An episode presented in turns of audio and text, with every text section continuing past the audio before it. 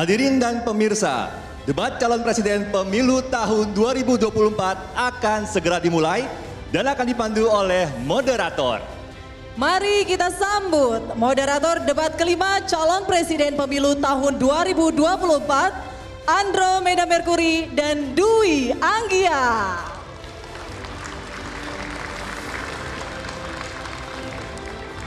Terima kasih Putri Mindasari, Erlang Purbaya dan juga Maria Anastasia. Assalamualaikum warahmatullahi wabarakatuh. Selamat malam Bapak Ibu hadirin yang terhormat dan juga pemirsa di mana pun Anda berada. Saya Andromeda Mercury. Dan saya Dwi Anggia. Anda menyaksikan Debat kelima calon presiden pemilu tahun 2024. Ini Andro luar biasa ya atmosfer yang kita rasakan malam hari ini di venue debat. Baik sebelum kita akan memulai debat malam hari ini Bapak Ibu semuanya. Ada baiknya kita menyimak kembali tata tertib debat yang harus ditaati dan menjadi komitmen kita bersama agar diikuti oleh para paslon serta hadirin yang ada di lokasi malam hari ini sehingga debat bisa berjalan dengan lancar dan tertib. Kita simak bersama. Ketentuan debat, tata tertib sebelum debat. Pakaian yang digunakan adalah bebas, sopan, dan rapi. Setiap tamu undangan harus menjaga ketertiban, keamanan, serta kebersihan dan tidak membawa barang-barang yang dilarang, serta dapat membahayakan orang lain di lokasi debat. Yang dapat memasuki area debat hanya nama-nama yang sudah terdaftar dan memiliki undangan debat. Untuk pengantar atau pendamping tamu VIP hanya diperbolehkan mengantar ke area debat. Tim kampanye pasangan calon menempatkan petugas yang dapat menjaga ketertiban dan keamanan selama debat berlangsung. Ketentuan debat, tata tertib saat debat berlangsung. Dalam debat, pendukung tidak diperkenankan membawa bahan kampanye dan alat peraga kampanye, kecuali atribut yang melekat di badan. Selama acara debat berlangsung, tamu undangan wajib menjaga ketertiban dan tidak meneriakkan yel-yel atau slogan dan melakukan intimidasi dalam bentuk ucapan maupun tindakan kepada pendukung pasangan calon, moderator, dan panelis. Selama debat berlangsung, handphone atau alat komunikasi dalam kondisi hening dan dilarang mengaktifkan flashlight.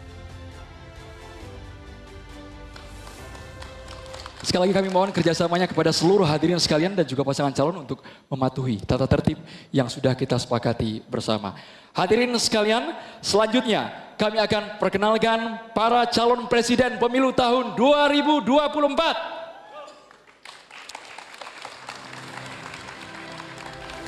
Calon Presiden nomor urut 1, Bapak Haji Anies Rashid Baswedan, PSD.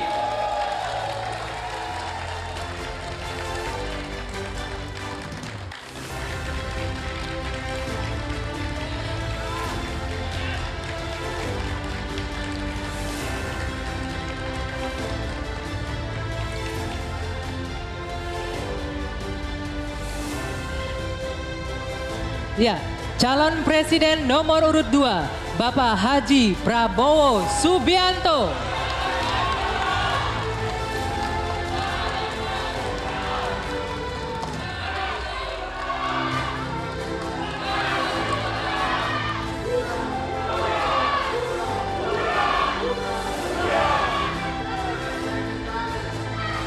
Calon Presiden nomor urut 3, Bapak Haji Ganjar Pranowo SH MIB.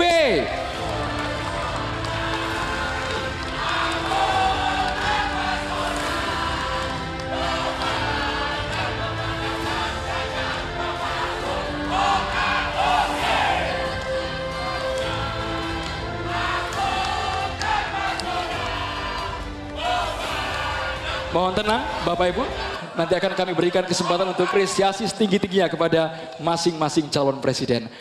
Hadirin sekalian, pada debat kelima ini, tema yang diangkat adalah pendidikan, kesehatan, ketenaga kerjaan, kebudayaan, teknologi informasi, kesejahteraan sosial dan inklusi Anggi. Ya benar sekali Andro. Tentunya ini merupakan tema yang sangat bersentuhan langsung dengan masyarakat. Dan kita akan melihat dari dua sisi. Sisi para kandidat dan calon pemilih yang akan menilai debat malam hari ini. Pastinya Anggi ini akan menjadi catatan demokrasi perjalanan bangsa Indonesia. Hadirin sekalian, baik kita akan langsung memulai debat sesi pertama dengan mendengarkan visi, misi, dan program kerja masing-masing calon presiden. Ya, Andro dan pemirsa, jika pada debat sebelumnya diawali dari kandidat nomor urut satu, di debat kali ini akan dimulai dari kandidat nomor urut dua. Kami persilakan calon presiden nomor urut dua, Bapak Prabowo Subianto untuk menyampaikan visi misi dan program kerja.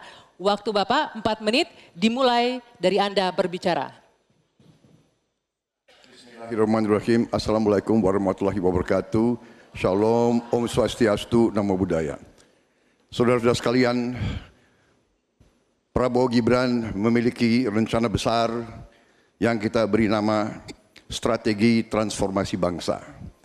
Inti daripada strategi ini tentunya adalah meningkatkan kemakmuran bangsa Indonesia dan terutama memperbaiki kualitas hidup manusia Indonesia seluruh rakyat Indonesia. Salah satu proyek strategis kita intinya adalah memberi makan bergizi untuk seluruh anak-anak Indonesia termasuk yang masih dalam kandungan ibunya. Dan selama sekolah sampai dari usia dini sampai dewasa. Ini akan mengatasi angka kematian ibu waktu lahir. Ini akan mengatasi kurang gizi anak stunting. Ini akan menghilangkan kemiskinan ekstrim. Ini akan menyerap semua hasil panen para petani dan nelayan. Ini akan meningkatkan pertumbuhan ekonomi kita minimal sekitar satu setengah sampai dua persen. Dengan demikian kita mengatasi masalah-masalah fundamental dalam memperbaiki kualitas hidup rakyat Indonesia menuju kepada menghilangkan kemiskinan dari bumi Indonesia. Di bidang kesehatan, kami akan membangun rumah sakit modern di setiap kabupaten dan kota dan puskesmas modern di setiap desa di seluruh Indonesia. Kami akan segera mempercepat mengatasi kekurangan dokter di Indonesia. Kita kekurangan sekitar 140 ribu dokter dan itu akan kita segera atasi dengan cara kita akan menambah fakultas kedokteran di Indonesia. Dari yang sekarang 92 kita akan membangun 300 fakultas kedokteran. Kita juga akan mengirim 10 ribu anak-anak pinter dari SMA, lulusan SMA kita akan beri beasiswa ke luar negeri untuk belajar kedokteran dan 10 ribu lagi untuk belajar sains, teknologi, engineering dan matematik, kimia, biologi dan fisika itu kita rebut teknologi, kita rebut sains. Saudara-saudara sekalian, kita juga akan membangun 3 juta rumah untuk mereka yang belum punya rumah. 1 juta di pedesaan, 1 juta di pesisir, 1 juta di perkotaan. Saudara-saudara sekalian, kita yakin bahwa pendidikan strategis kita harus memperbaiki gaji guru, termasuk gaji honorer, meningkatkan kompetensi guru. Kita harus memberi pelatihan-pelatihan, penataran-penataran, dan juga seluruh penyelenggara negara, ASN, TNI, Polri, penyuluh-penyuluh pertanian di mana-mana harus kita perbaiki gajinya sehingga kualitas hidup mereka akan baik, sehingga mereka bisa memberi pelayanan kepada rakyat dengan sebaik-baiknya. Saudara-saudara sekalian, itu beberapa program unggulan kami dalam rangka strategi transformasi bangsa. Kita tidak hanya sekedar mau pembangunan, kita mau transformasi bangsa kita di atas landasan ekonomi yang sudah dibangun oleh Presiden Joko Widodo dan presiden-presiden sebelumnya. Saudara-saudara sekalian, demikian pemikiran kami kami yakin kami akan melaksanakan itu dan kami akan mencapai Indonesia Emas 2045. Terima kasih. Wassalamualaikum warahmatullahi wabarakatuh. Terima kasih Pak Prabowo.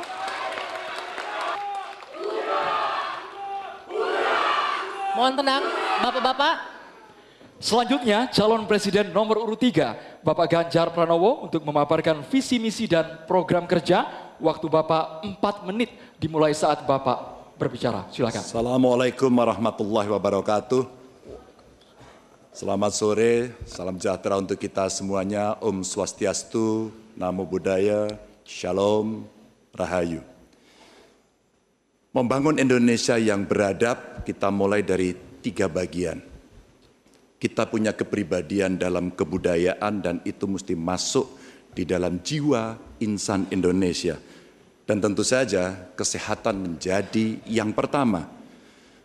Preventif adalah sesuatu yang paling bagus. Kita olahraga, makan sehat, dan itu akan membantu dalam politik kesehatan kita akan jauh lebih baik. Dan tentu saja akses kesehatan yang diperlukan di setiap desa. Kenapa Ganjar Mahfud membuat satu desa, satu faskes, satu nakes? Karena kami ingin mereka mendapatkan yang terbaik. Dan kemudian ibu, anak, lansia, disabilitas, masyarakat adat akan mendapatkan peran yang sama di dalam layanan-layanan kesehatan di mana di daerah-daerah terisolir mereka membutuhkan akses ini dengan sangat bagus. Kalau itu semua sudah baik Bapak Ibu, maka pendidikan dan kebudayaan mesti kita bangun bersama-sama. Akses pendidikan yang baik, lebih inklusi, kemudian kurikulum yang mantap dan tentu saja fasilitas yang diberikan harus bisa memberikan akses terbaik untuk anak-anak didik kita, termasuk nasib guru dan dosen. Kalaulah kemudian ini bisa berjalan dengan baik, maka perempuan muda dari Jogja, Mbak Kalis namanya menyampaikan, Pak Ganjar, perhatikan mereka yang selama ini terpinggirkan. Ada dua yang utama, kelompok perempuan dan yang kedua adalah penyandang disabilitas. Tolong betul agar sekolah makin inklusi dan mereka tidak mendapatkan perlakuan yang diskriminatif. Setelah itulah kemudian baru mereka bekerja. Dan tentu saja keterampilan yang dia dapatkan melalui pendidikan yang baik ini akan mendorong atau bisa merespon lapangan kerja yang sangat terbuka dan upah buruh yang baik. Sehingga kawan-kawan buruh kemarin bertemu dengan saya, tolong Pak, segera review Undang-Undang Cipta Kerja karena ini yang perlu mendapatkan keseimbangan dengan nasib kami. Dan tentu saja pembangunan ini harus berorientasi kepada SDM atau manusia. Budi pekerti yang baik, sopan, toleran, tidak atikang atikung atikuno sehingga mereka menjadi manusia yang lengkap. Ini bisa berjalan dengan cepat kalau digitalisasi kita lakukan. Infrastruktur teknologi informasinya baik, kemudian tersebar, internetnya bisa cepat, dan mereka akan bisa mendapatkan media yang bagus untuk mengembangkan diri.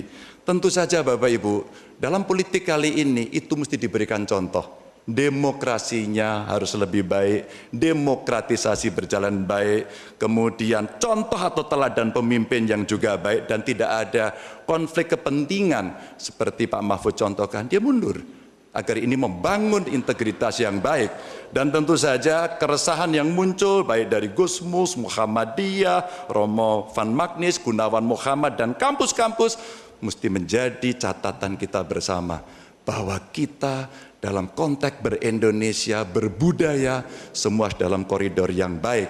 Dan tentu saja, kenapa ini mesti kita lakukan Bapak Ibu? Karena itulah suara-suara rakyat yang kami dengarkan oleh Ganjar Mahfud ketika kami ditidur di rumah penduduk, ketika kami mendengarkan mereka dan mereka membuka seluruh unek-uneknya. Itulah kenapa kami sampaikan, tuanku adalah rakyat, jabatan ini hanyalah mandat Wassalamualaikum warahmatullahi wabarakatuh. Waalaikumsalam warahmatullahi wabarakatuh. Terima kasih banyak Bapak Ganjar Pranowo. Baik, selanjutnya kami persilakan calon presiden nomor urut 1 Bapak Anies Rashid Baswedan untuk menyampaikan visi, misi, dan program kerja. Waktu Bapak 4 menit dimulai ketika Anda berbicara.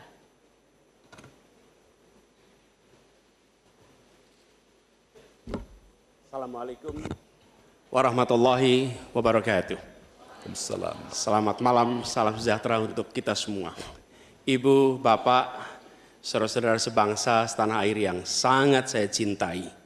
Persoalan terbesar bangsa kita hari ini, republik kita hari ini adalah ketimpangan, ketidaksetaraan, ketidakadilan. Ketimpangan antara Jakarta dan luar Jakarta, Jawa, luar Jawa, kaya, miskin, desa, kota, pendidikan umum, pendidikan agama, pendidikan kejuruan, dan pendidikan teknis. Ini semua adalah ketimpangan yang hari ini menjadi fenomena membahayakan bagi republik ini. Bahkan di bidang perekonomian, segelintir orang menguasai sebagian besar perekonomian kita. Ketika republik ini didirikan, para pendirinya 60-an orang anggota BPUPKI, mereka adalah orang-orang terdidik, mereka dari kaum yang privilege, tapi mereka mendirikan republik untuk semua, bukan mendirikan republik untuk kepentingan dirinya, golongannya, ataupun keluarganya. Mereka mendirikan ini untuk semuanya. Kekuasaan yang dibangun untuk memberikan kesempatan kepada semua. Sekarang kita jauh dari cita-cita republik ini. Ketika para pendiri itu kaum intelektual, mereka memilih berjuang di jalur politik. Saya berangkat sebagai pengajar, mendapat panggilan tugas di wilayah politik. Kami akan membawa gagasan pendiri republik untuk kembali mewarnai republik ini. Untuk bisa mengarahkan republik ke depan agar kembali pada format awal. Apa masalah hari ini? 45 juta orang belum bekerja dengan layak Bicara jaminan sosial, lebih dari 70 juta orang tidak punya jaminan sosial. Bicara pendidikan, jauh dari kota, terpencil, masa depan jadi suram. Kemampuan tinggi, kesempatan tidak ada. Sangat frustrasi melihatnya. Kesehatan mental, kekerasan seksual, lebih 15 juta orang jadi korban. Ini problem-problem yang tidak menjadi kepedulian segelintir elit ini adalah kepedulian rakyat kebanyakan. Karena itu dalam perjalanan kami satu tahun, kami menemukan jutaan rakyat yang berbondong-bondong menginginkan perubahan. Mereka membuat poster rakyat, membuat posko rakyat, mendoakan dari tempat yang tidak kita lihat. Poster-poster itu semerlang karena bukan didanai dari uang dari Jakarta, tapi didanai oleh keringatnya yang jernih hasil kerja kerasnya. Ini adalah keinginan perubahan. Apa yang ingin kita capai? Satu, kita akan memastikan hidup sehat dan bila sakit ada pertolongan cepat. Tumbuh cerdas dengan biaya terjangkau. Keluarga sejahtera karena upahnya layak. Dan bila membutuhkan diberikan bansos sesuai kebutuhannya, bansos plus. Bukan memberikan bansos untuk kepentingan yang memberi, tapi untuk kepentingan yang diberi. Dan warga negara yang bangga dengan negaranya. Karena dijaga budayanya dan etikanya dijaga tinggi kita menginginkan persatuan karena ditopang dengan rasa keadilan. Persatuan itu tidak mungkin terjadi dalam ketimpangan. Persatuan membutuhkan rasa keadilan. Karena itu misi kami tegas mewujudkan bangsa yang sehat, yang cerdas, yang sejahtera, berbudaya dan bersatu. Kita menyaksikan begitu banyak orang punya prinsip sopo wani rekoso bakal gayuh mulio Siapa pun yang bersungguh-sungguh dalam usahanya pasti meraih kemuliaan. Tapi bila kesempatannya ada, bila kesempatannya tidak ada, menghasilkan frustrasi. Dan kami ketika menjalankan amanat, maka kami akan memegang prinsip ngadek sacekna, nila saplasna. Konsens, konsistensi ucapan dan perbuatan, menjunjung kejujuran dan kearifan. Ini komitmen kami, fokus pada pembangunan manusia Indonesia, menghadirkan kesetaraan, menghadirkan keadilan. Dengan seperti itu kita ada persatuan.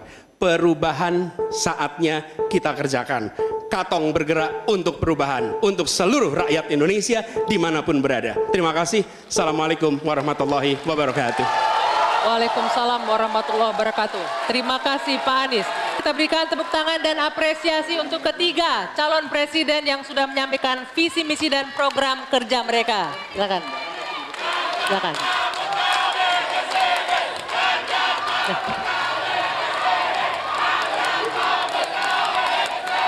Hadirin sekalian, sesaat lagi kita akan masuk ke segmen memperdalam visi misi dan program kerja para calon presiden yang telah disampaikan. Untuk itu tetaplah bersama kami di debat kelima calon presiden tahun 2024.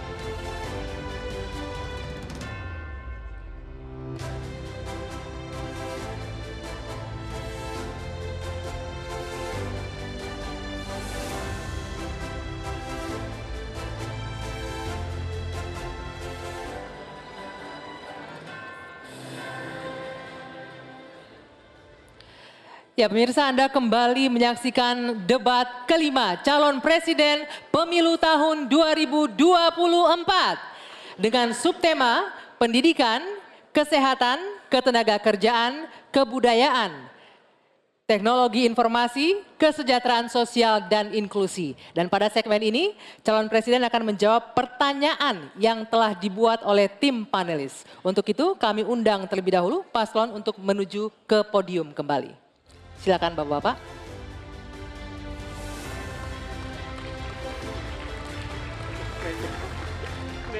Betul sekali Anggi, KPU juga telah memilih 12 orang panelis untuk mempertajam dan menggali visi misi dan program kerja calon presiden. Sejumlah pertanyaan juga telah disiapkan dan KPU telah menentukan mekanisme agar pertanyaan yang disampaikan sesuai dengan subtema. Di segmen sebelumnya, pemirsa, penyampaian visi misi dan program kerja dimulai dengan calon presiden nomor urut 2. Maka di sesi ini kita akan mulai dengan calon presiden nomor urut 3 Bapak Ganjar Pranowo.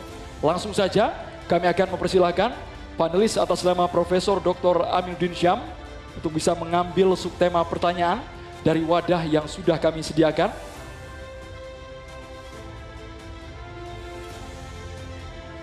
Kami mohon untuk dibuka dan diperlihatkan kepada calon presiden dan ke kami, moderator.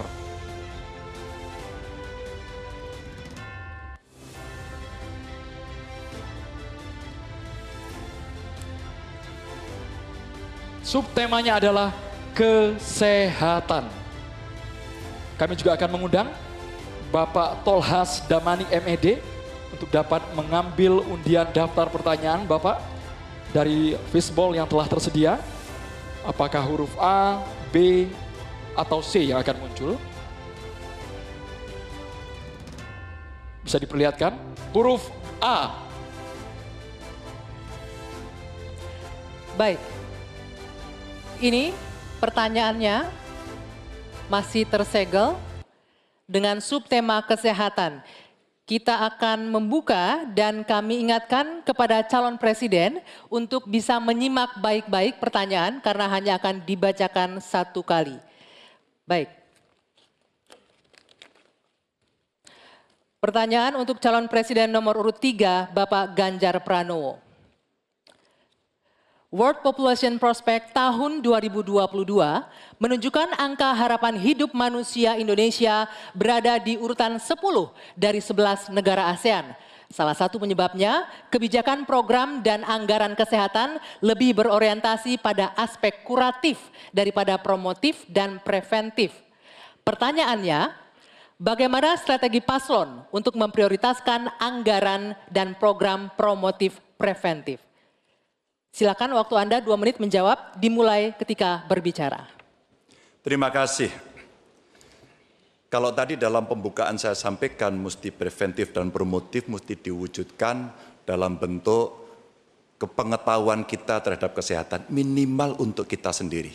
Berolahraga, makan sehat, hidup bersih sehat, saya kira itu yang paling baik. Maka pada tahap berikutnya barulah kemudian kita memberikan fasilitas kesehatan sampai ke desa-desa seperti tadi saya sampaikan satu desa, satu faskes, satu nakes. Hanya memang ketika undang-undang sebelumnya mengatur bahwa ada prosentase dari anggaran untuk kesehatan mesti diberikan, terpotong kemarin. Rasanya ini mesti dikembalikan.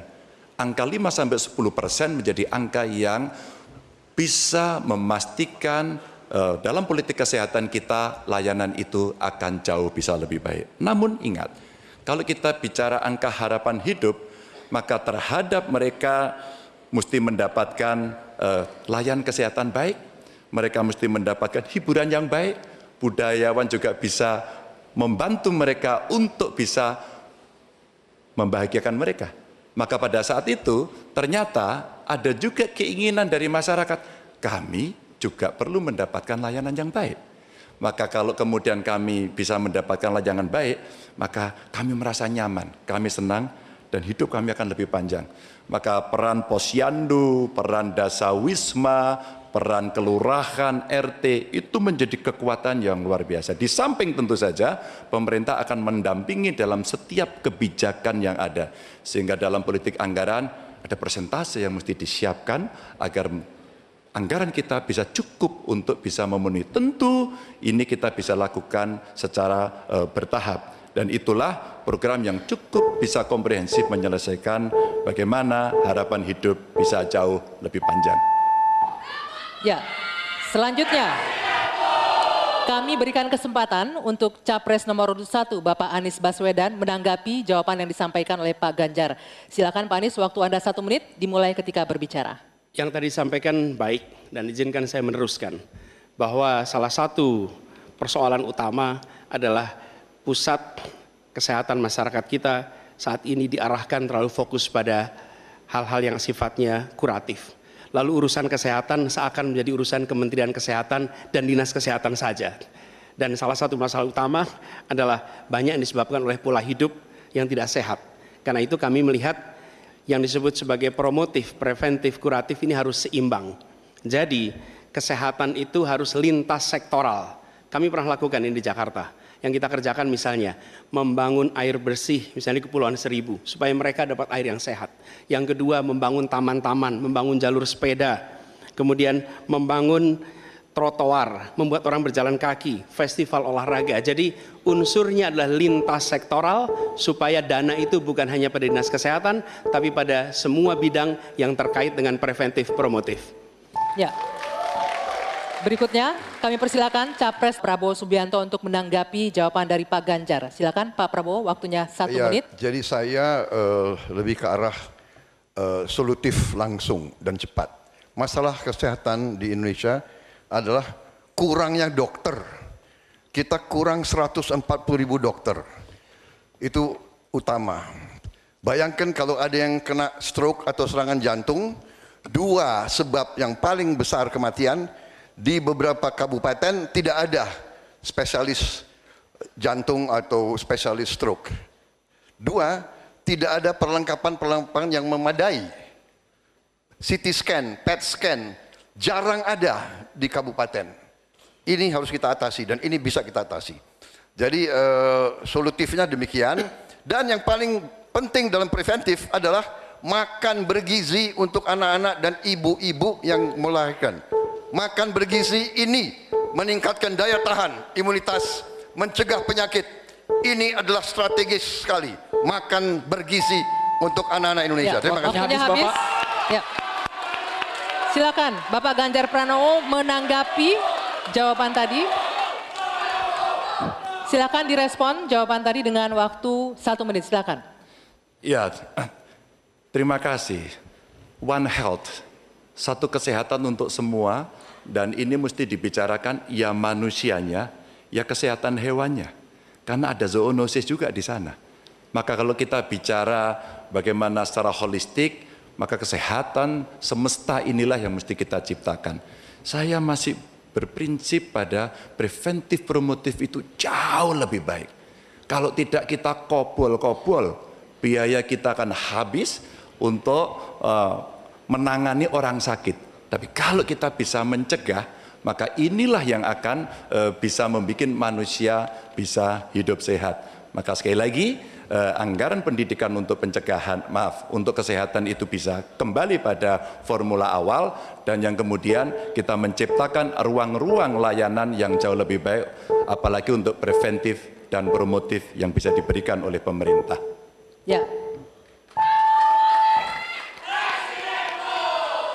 Baik, selanjutnya kita akan beralih ke pertanyaan kedua, giliran Capres nomor urut 1, Bapak Anies Rashid Baswedan. Untuk itu kami mempersilahkan panelis Bapak Bahrudin untuk mengambil subtema pertanyaan yang ada di dalam wadah. Silakan dibuka.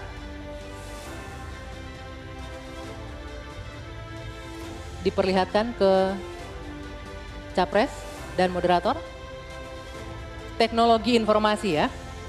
Dan selanjutnya kami undang Bapak Damar Juniarto untuk mengambil undian daftar pertanyaan dari wadah. Silakan dipilih.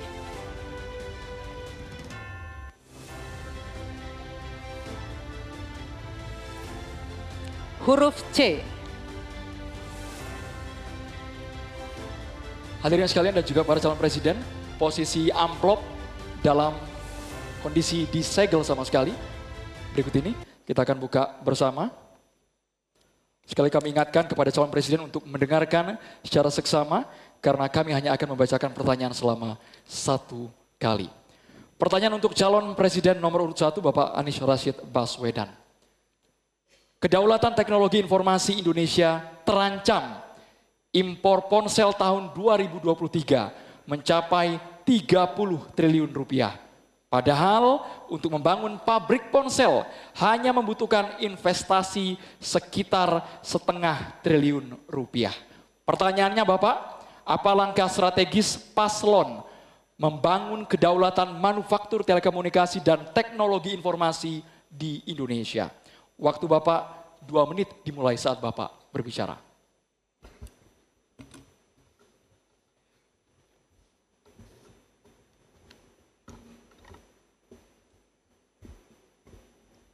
Terima kasih.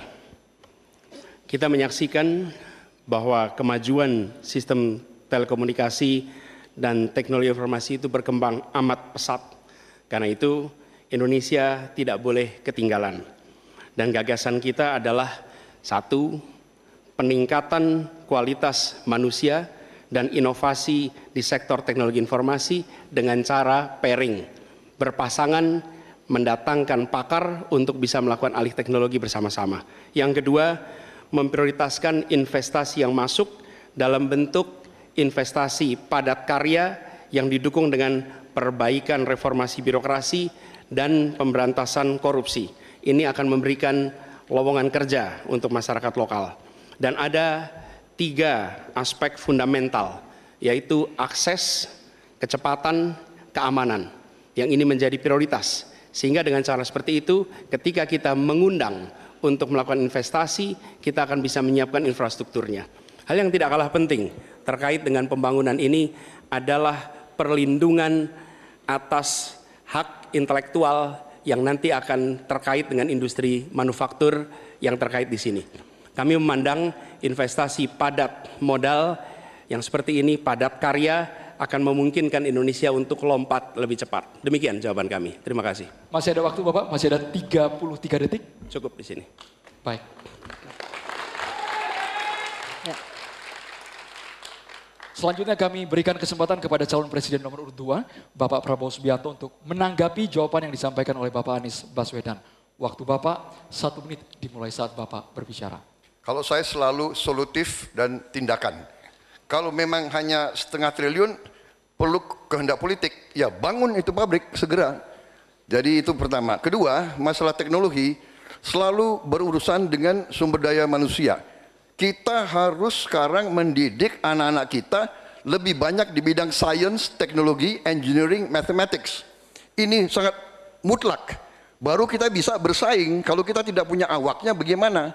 Jadi program kami memberi beasiswa Tadi saya sudah katakan, 10 ribu kedokteran, 10 ribu di bidang science, teknologi, engineering, dan mathematics. Kita ambil yang terpinter dari Indonesia, kita kirim ke luar negeri, kita bangun fakultas-fakultas STEM yang lebih banyak lagi di Indonesia. Baru kita rebut teknologi, saudara-saudara. Dan yang penting kehendak politik. Ya bangun pabrik itu. Saya kira itu saja, selesai. Selanjutnya calon presiden nomor urut 3, Bapak Ganjar Pranowo untuk menanggapi atas jawaban yang disampaikan oleh Bapak Anies Rashid Baswedan. Silakan Bapak Ganjar, waktu Bapak satu menit dimulai saat Bapak berbicara. Kita punya industri swasta untuk gadget. Pabriknya ada di Semarang. Harganya terjangkau, lebih murah. Kalau itu bisa masuk e katalog kita, sebenarnya kita bisa membantu dia. Atau yang kedua, kita bisa menugaskan kepada PT lain. Kalau nggak salah dulu pernah akan dibuat ini satu komputer, satu laptop seharga maksimum satu juta. Sayang, kalau ini tidak kita pastikan tanpa penugasan dari pemerintah, maka tidak pernah selesai. Kalau tidak, pilihannya adalah bergandengan tangan dengan industri yang ada di luar dengan brand-brand internasional, tapi pabriknya di Indonesia. Politik ini kalau kita mau komparasikan, di India pernah dilakukan. Sehingga apa? Transformasi uh, pengetahuannya, teknologinya, semua akan bisa dilakukan dan kita akan mendapatkan nilai tambah. Gen kita akan ditambahkan di situ, kita uh, bisa melakukan tindakan-tindakan untuk mencapai kemandirian sehingga kelak kemudian kita tidak terlalu bergantung. Waktunya habis. Saatnya calon presiden nomor urut 1, Bapak Anies Rashid Baswedan untuk merespon tanggapan calon presiden nomor urut 2 dan juga nomor urut 3. Silakan Bapak Anies, waktu Bapak satu menit dimulai saat Bapak berbicara. Tadi saya sampaikan garis besar gagasan untuk kita bisa membangunnya. Ketika sampai kepada kegiatan praktis, maka pendekatannya kolaboratif. Negara adalah regulator dan negara memberikan ekosistem yang sehat. Panggil pelaku yang selama ini terlibat, baik swasta maupun BUMN. Sampaikan ada kebutuhan membangun pabrik telepon seluler tanya apa yang dibutuhkan dari negara. Yang dibutuhkan apa? Apakah perizinan? Apakah dana?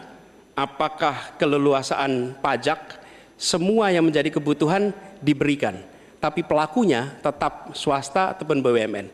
Jadi fungsi kita ketika bicara membangun bukan negara yang membangun, tapi memberikan pada BUMN atau swasta dan yang sudah bergerak di situ siapkan infrastrukturnya, beri target waktunya, lalu eksekusi, tunggu peresmiannya. Terima kasih. Berikutnya, pertanyaan untuk calon presiden nomor urut 2, Bapak Prabowo Subianto. Untuk itu kami persilakan panelis, Profesor Emeritus Pascalis Maria Laksono, PhD. Untuk dapat mengambil subtema pertanyaan Bapak yang sudah tersedia di wadah. Kami mohon untuk menunjukkan subtema tersebut kepada masing-masing calon presiden dan juga ke kami, moderator.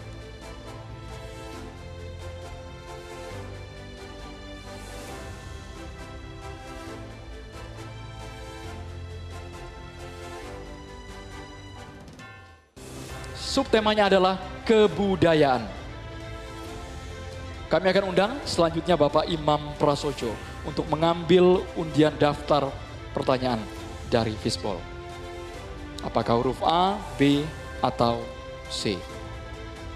Huruf C, kebudayaan. Ya, ini dia pertanyaannya.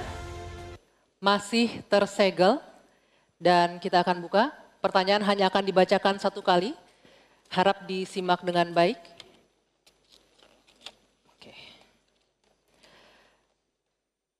Budaya akan tumbuh berkembang dalam komunitas responsif, yakni tiap individu memiliki ruang kebebasan berkreasi dan tanggung jawab sosial. Undang-undang pemajuan kebudayaan telah terdistorsi oleh birokratisasi dan komersialisasi budaya. Pertanyaannya, apa pandangan dan sikap paslon terhadap komersialisasi budaya dan proses destruktif terhadap tumbuhnya kebudayaan yang responsif? Silakan dijawab Bapak Prabowo, waktunya dua menit dimulai dari Anda berbicara. Terima kasih. Budaya adalah sangat penting. Budaya adalah karakter bangsa. Tanpa kita membanggakan, menghormati, melestarikan budaya kita sendiri, kita hilang jati diri kita sebagai bangsa. Semua bidang harus kita bantu, kita lindungi. Kami Prabowo Gibran merencanakan ada dana abadi budaya untuk memberi dorongan, dukungan untuk semua uh, aktor-aktor pelaku-pelaku budaya kita di semua bidang. Ini adalah mutlak bagi kita.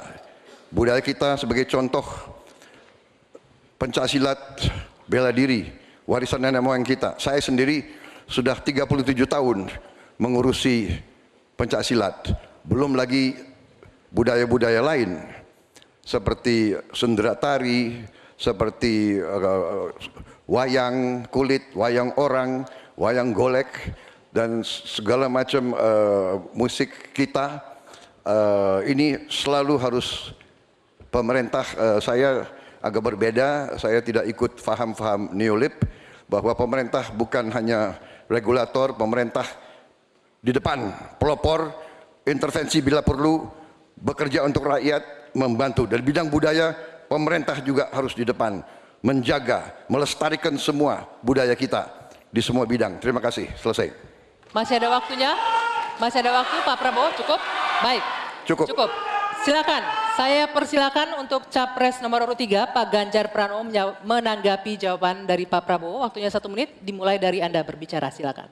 Kalau benturannya antara budaya dan birokrasi, maka sikap birokrat. Birokrat itu cukup fasilitasi saja, dan para pelaku seni budayawan dialah yang mengerjakan.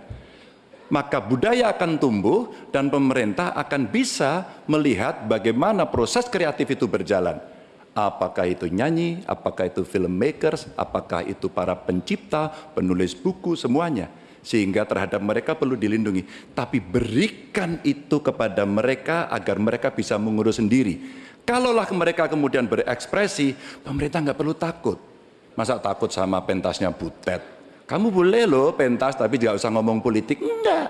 Pemerintah mesti dikritik. Pemerintah mesti waras. Pemerintah mesti dalam track. Dan biarkan mereka mengekspresikan dengan seninya, dengan karakternya, dengan budayanya. Dan kita cukup fasilitasi mereka yang akan mengerjakan. Begitu. Birokrasi tinggal duduk untuk melihat hasilnya. Ya. Selanjutnya.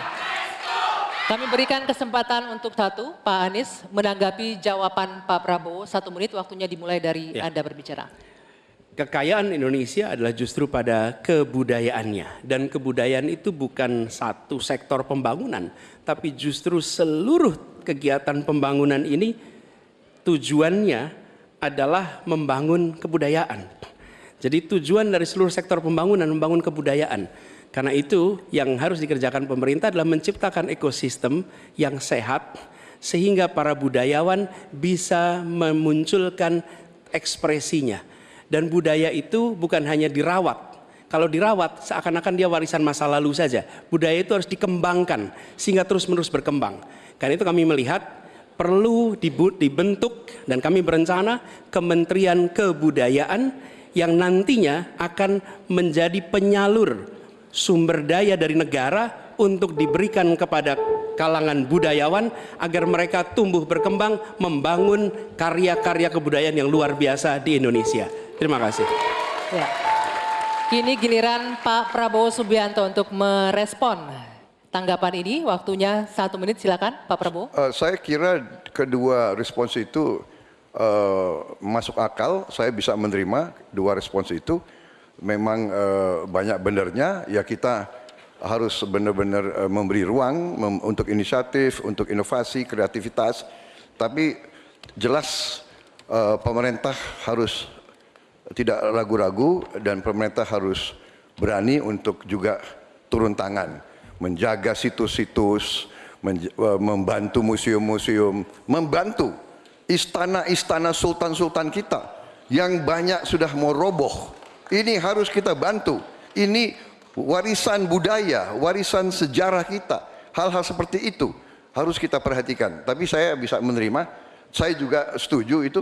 Kalau saya jadi presiden, saya memikirkan Kementerian Kebudayaan. Ya. Kalau ide yang baik dari mana pun saya bisa terima dan saya du- dukung. Terima kasih. Oke. Sekarang kami berikan kesempatan untuk memberikan aplaus bagi masing-masing capresnya. Dan kami masih akan melanjutkan mempertajam visi misi dan program kerja calon presiden. Usai jeda di segmen selanjutnya tetaplah di debat kelima calon presiden pemilu tahun 2024.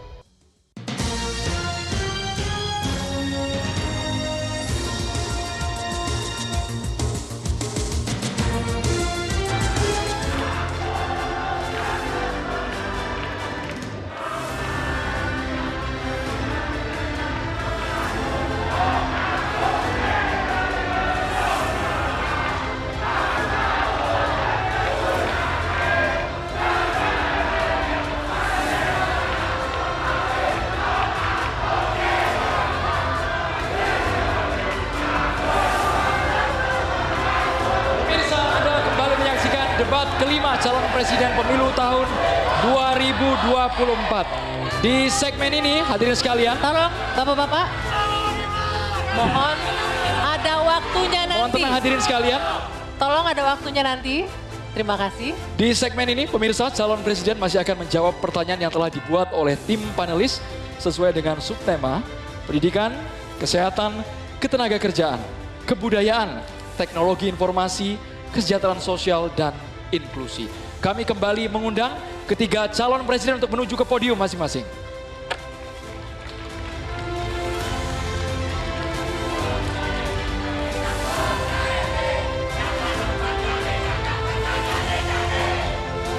Pada segmen ini pertanyaan akan dimulai dari calon presiden nomor urut 1, Bapak Anies Rashid Baswedan. Kami kemudian akan mengundang Bapak Ono Widodo Purbo PhD mengambil dan memperlihatkan subtema yang dipilih.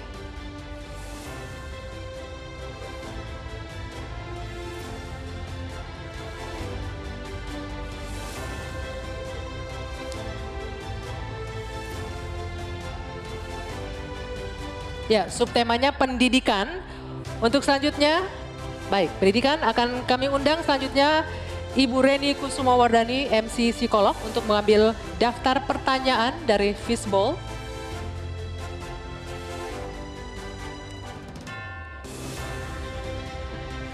Bisa diperlihatkan ke moderator huruf A. ya? Baik, ini pendidikan huruf A. Berikut ini posisi amplopnya, masih posisi tersegel hadirin sekalian. Sekali lagi kami ingatkan kepada calon presiden untuk mendengarkan secara seksama karena pertanyaan ini hanya akan dibacakan satu kali. Pertanyaan untuk calon presiden nomor urut satu, Bapak Anies Rashid Baswedan dengan subtema pendidikan. Tanggung jawab guru dan dosen makin berat, namun kontribusinya kurang dihargai. Meskipun anggaran pendidikan mencapai 20% APBN, kualitas pendidikan terhambat oleh kecilnya gaji, minimnya fasilitas, dan beban administrasi yang berlebihan. Pertanyaannya, bagaimana komitmen dan apa program yang akan dilakukan paslon untuk meningkatkan kesejahteraan serta kompetensi guru dan dosen. Waktu Bapak dua menit dimulai saat Bapak berbicara. Terima kasih.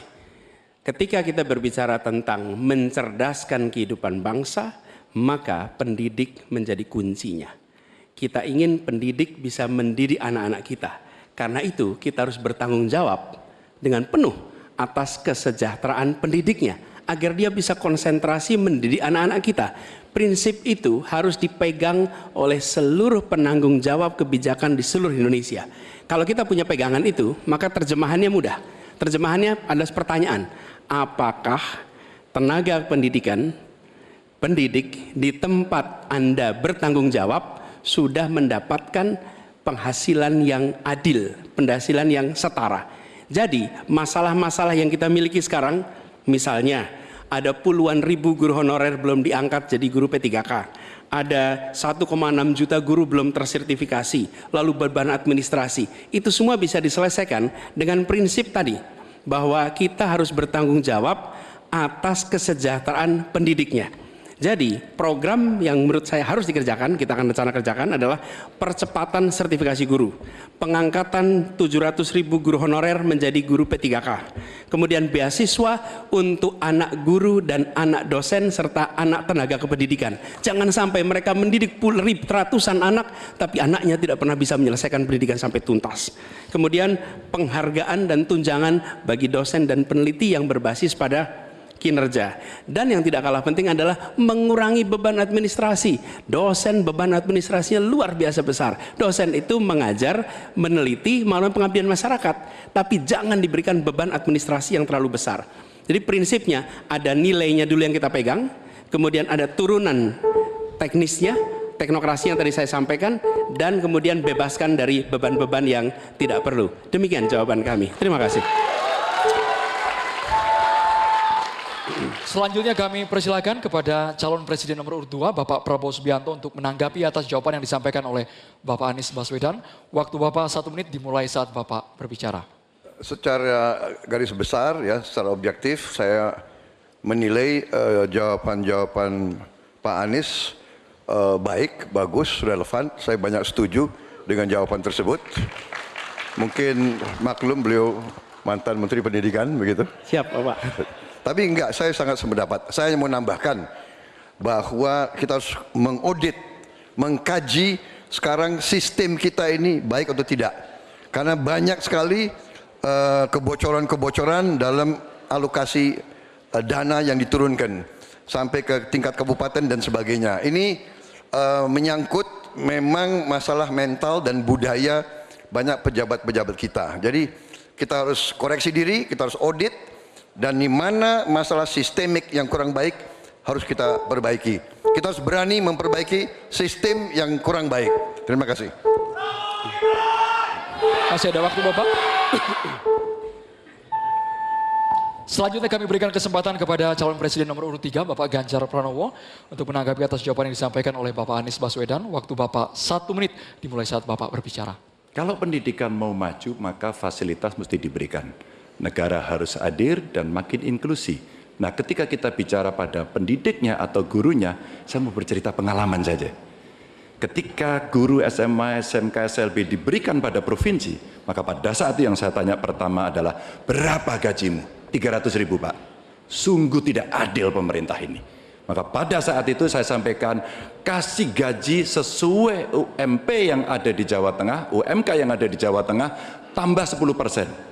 Baru kemudian kita dorong proses sertifikasi dan peningkatan kapasitas. Kami punya aplikasi namanya Bolpen. Ini bimbingan teknis online dan pendampingan untuk memberikan bantuan kepada guru memanfaatkan teknologi untuk memberikan pengajaran yang bermutu. Maka ketika praktek baik ini bisa kita lakukan, maka guru akan bisa bekerja dengan baik dan dia mesti dibebaskan dari persoalan administrasi yang menjerat.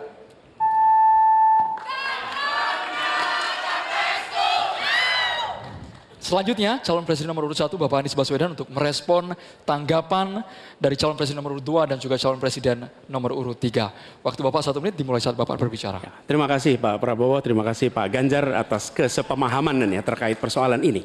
Dan memang kita harus melihat pengeluaran di bidang pendidikan jangan dipandang sebagai cost, sebagai biaya, tapi pandanglah sebagai investasi. Karena itu negara jangan pelit kalau bicara tentang investasi di bidang pendidikan. Dan jangan pelit kalau sama guru.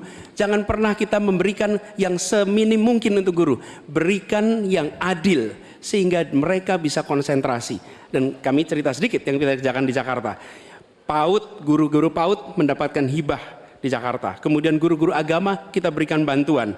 Semua guru dan dosen di Jakarta bebas PBB rumahnya. Sebagai apa? Sebagai penghargaan dari negara untuk mereka. Jadi kita berikan dukungan kepada guru dalam artian status, dosen juga begitu, kemudian penghasilannya dan kehormatannya. Pandang ini sebagai investasi untuk Indonesia menjadi negeri yang tercerdaskan. Terima kasih. Baik hadirin dan juga pemirsa, kita beralih ke calon presiden nomor urut 2 Bapak Prabowo Subianto. Kami mohon kepada panelis untuk mengambil undian subtema di dalam fishbowl. Kami persilahkan kepada Bapak Timbul Siregar untuk bisa menuju ke wadah yang telah tersedia. Sambil diperlihatkan Bapak kepada masing-masing calon presiden dan juga ke kami moderator. Kesejahteraan sosial dan inklusi. Selanjutnya kami mengundang Profesor Asep Saipudin Jahar MA PhD untuk bisa mengambil undian daftar Apakah huruf A, B, atau C? Sambil diperlihatkan ke kamera, huruf C. Dengan subtema kesejahteraan sosial dan inklusi. Ya, ini soalnya kesejahteraan sosial dan inklusi masih tersegel, Pak. Kita akan segera buka. Pertanyaan hanya akan dibacakan satu kali. Mohon disimak dengan baik. Negara beradab adalah negara yang memenuhi hak kelompok rentan, termasuk penyandang disabilitas. Pasal 5 Undang-Undang Penyandang Disabilitas di antaranya mengatur tentang pemberian konsesi dan penyediaan data belum terpenuhi. Pertanyaannya, apa komitmen paslon dalam pemberian konsesi dan penyediaan data penyandang disabilitas? Silakan dijawab, waktunya dua menit, dimulai dari Anda berbicara. Baik, eh, masalah ini adalah sangat penting dan saya sendiri sudah sejak awal beker- eh, berjuang di bidang politik sebagai ketua, ketua umum Gerindra kami yang mensponsori undang-undang disabilitas. Kami termasuk yang mendorong eh, itu eh, lolos di DPR. Jadi eh, kami juga berkomitmen bahwa eh, kita harus memberi pendidikan khusus untuk mereka membantu. Saya juga sering mengirim tim-tim olahraga untuk olimpiade disabilitas, eh, sepak bola disabilitas dan sebagainya. Tapi intinya adalah benar bahwa kita harus lebih eh, berpihak kepada mereka dan kita berkomitmen untuk juga nanti merekrut mereka ini di dalam pekerjaan-pekerjaan yang bisa mereka lakukan di pemerintahan dan juga di komunitas pertahanan. Eh, ada bidang-bidang yang mereka dapat melaksanakan. Ya, sekarang kita juga men, me, me- bekerja sama dengan pihak-pihak luar untuk eh, cari teknologi untuk membantu kaum disabilitas. Antara lain untuk membantu mereka yang apa yang eh, penglihatannya berkurang cukup banyak, eh, yang penglihatannya eh, sulit dan eh, ini sekarang ada teknologi-teknologi baru yang bisa membantu mereka bisa hidup mandiri dan bisa bekerja eh, hampir mendekati orang-orang normal. Jadi saya kira bahwa masalah disabilitas ini memang eh, perlu ada suatu keberpihakan dari pemerintah. Terima kasih. Masih ada waktunya Pak Prabowo, cukup? Cukup.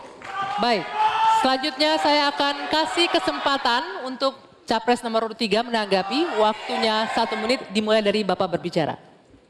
Ini pertanyaannya soal data kan ya. Data dan komitmen kita terhadap data disabilitas. Yang pertama negara harus hadir, tidak boleh alpa. Yang kedua, kita mesti menyiapkan data dengan baik. Kenapa kami pakai KTP Sakti? Satu KTP saja kita bisa profiling semuanya termasuk disabilitas. Maka kalaulah satu data Indonesia lalu kita cropping satu saja terkait dengan disabilitas, maka perlakuan kita bisa kita berikan apa pun untuk mereka. Termasuk, saya mau cerita pengalaman saja, ketika merancang pembangunan, hadirkan mereka, kasih ruang pertama untuk mereka berpendapat. Maka pada saat itu, semua akan mendengarkan apa kebutuhan mereka. Itulah yang nantinya akan keluar menjadi kebijakan publik, apa yang mesti disampaikan kepada mereka, sehingga no one left behind ini diberikan, dan mereka akan mendapatkan apa yang dia inginkan. Gitu. Ya. Selanjutnya saya akan memberikan kesempatan untuk Capres nomor urut 1 Pak Anies menanggapi jawaban dari Pak Prabowo. Waktunya satu menit dimulai dari Anda berbicara. Ya, apa yang disampaikan Pak Prabowo tadi baik, izinkan kami meneruskan Pak Prabowo. Data ini diperlukan komprehensif. Kita harus tahu berapa di mana penyandang disabilitas dan disabilitasnya apa. Dan kita harus melihat bahwa membantu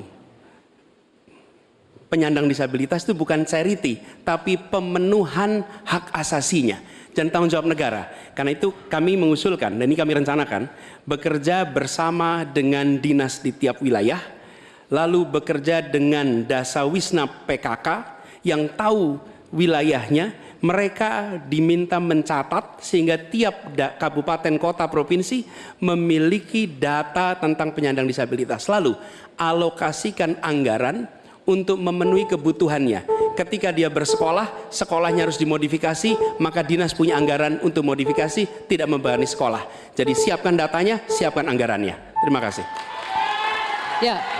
Selanjutnya kami persilakan Pak Prabowo untuk merespon tanggapan dari dua capres ini. Waktunya satu menit Pak, silakan.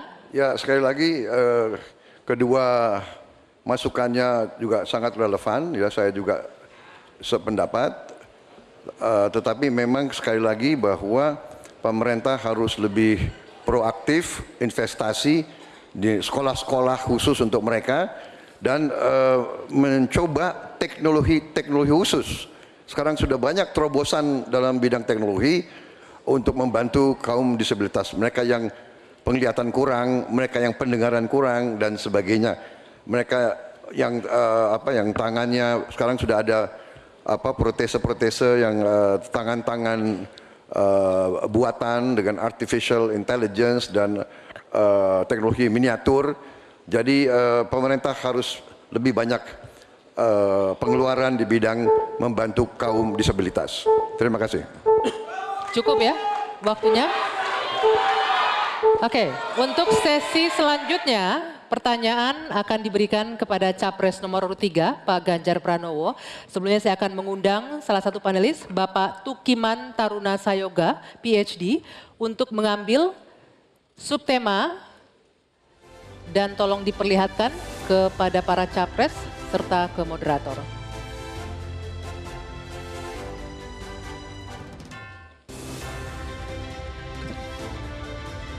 Ya, subtemanya ketenaga kerjaan. Ketenaga kerjaan dan selanjutnya saya mengundang Prof. Vina Andriani, Med PhD untuk mengambil undian daftar pertanyaan dari Fishbowl. Silahkan ditunjukkan huruf B. Silakan Andro. Berikut ini dengan subtema ketenaga kerjaan, posisi amplop masih tersegel. Sekali kami ingatkan bahwa kami hanya akan membacakan pertanyaan selama satu kali. Mohon para calon presiden untuk menyimak dengan seksama. Pertanyaan ini ditujukan untuk calon presiden nomor urut 3, Bapak Ganjar Pranowo, dengan subtema ketenaga kerjaan. Pekerja migran Indonesia tersebar di banyak negara.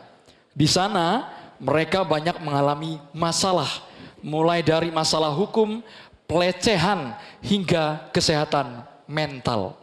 Pertanyaannya, bagaimana strategi paslon menjamin keselamatan dan kesejahteraan pekerja migran Indonesia? Waktu Bapak dua menit untuk menjawab dimulai saat Bapak berbicara. Silakan. Terima kasih. Kembali negara hadir dengan segala perangkatnya. Ada duta besar di sana. Apa BP2MI ada juga. Kementerian Tenaga Kerja ada. Pemerintah daerah ada. Kami mau bercerita pengalaman. Karena kemarin kami komunikasi dengan pekerja migran kita yang di Hong Kong. Kita live bersama dan mereka menuntut apa yang menjadi pertanyaan ini. Pak Ganjar, apa pelindungan yang diberikan kepada kami? Inilah panik button, inilah nomor telepon dan kalian kalau ada masalah telepon ke situ. Kalau tidak, maka ini akan kita tarik di pemerintah tertinggi agar kita bisa mengintervensi. Kenapa ini menjadi penting? Masalah-masalah yang mereka hadapi satu, mulai mereka berangkat legalitasnya mesti beres. Mulai mereka berangkat kita sudah harus tahu skillnya apa. Mulai mereka berangkat apa yang ada dalam kontrak kerja. Kita pastikan semuanya. Dari kementerian yang ada, lembaga yang ada, itulah kontrol dilakukan.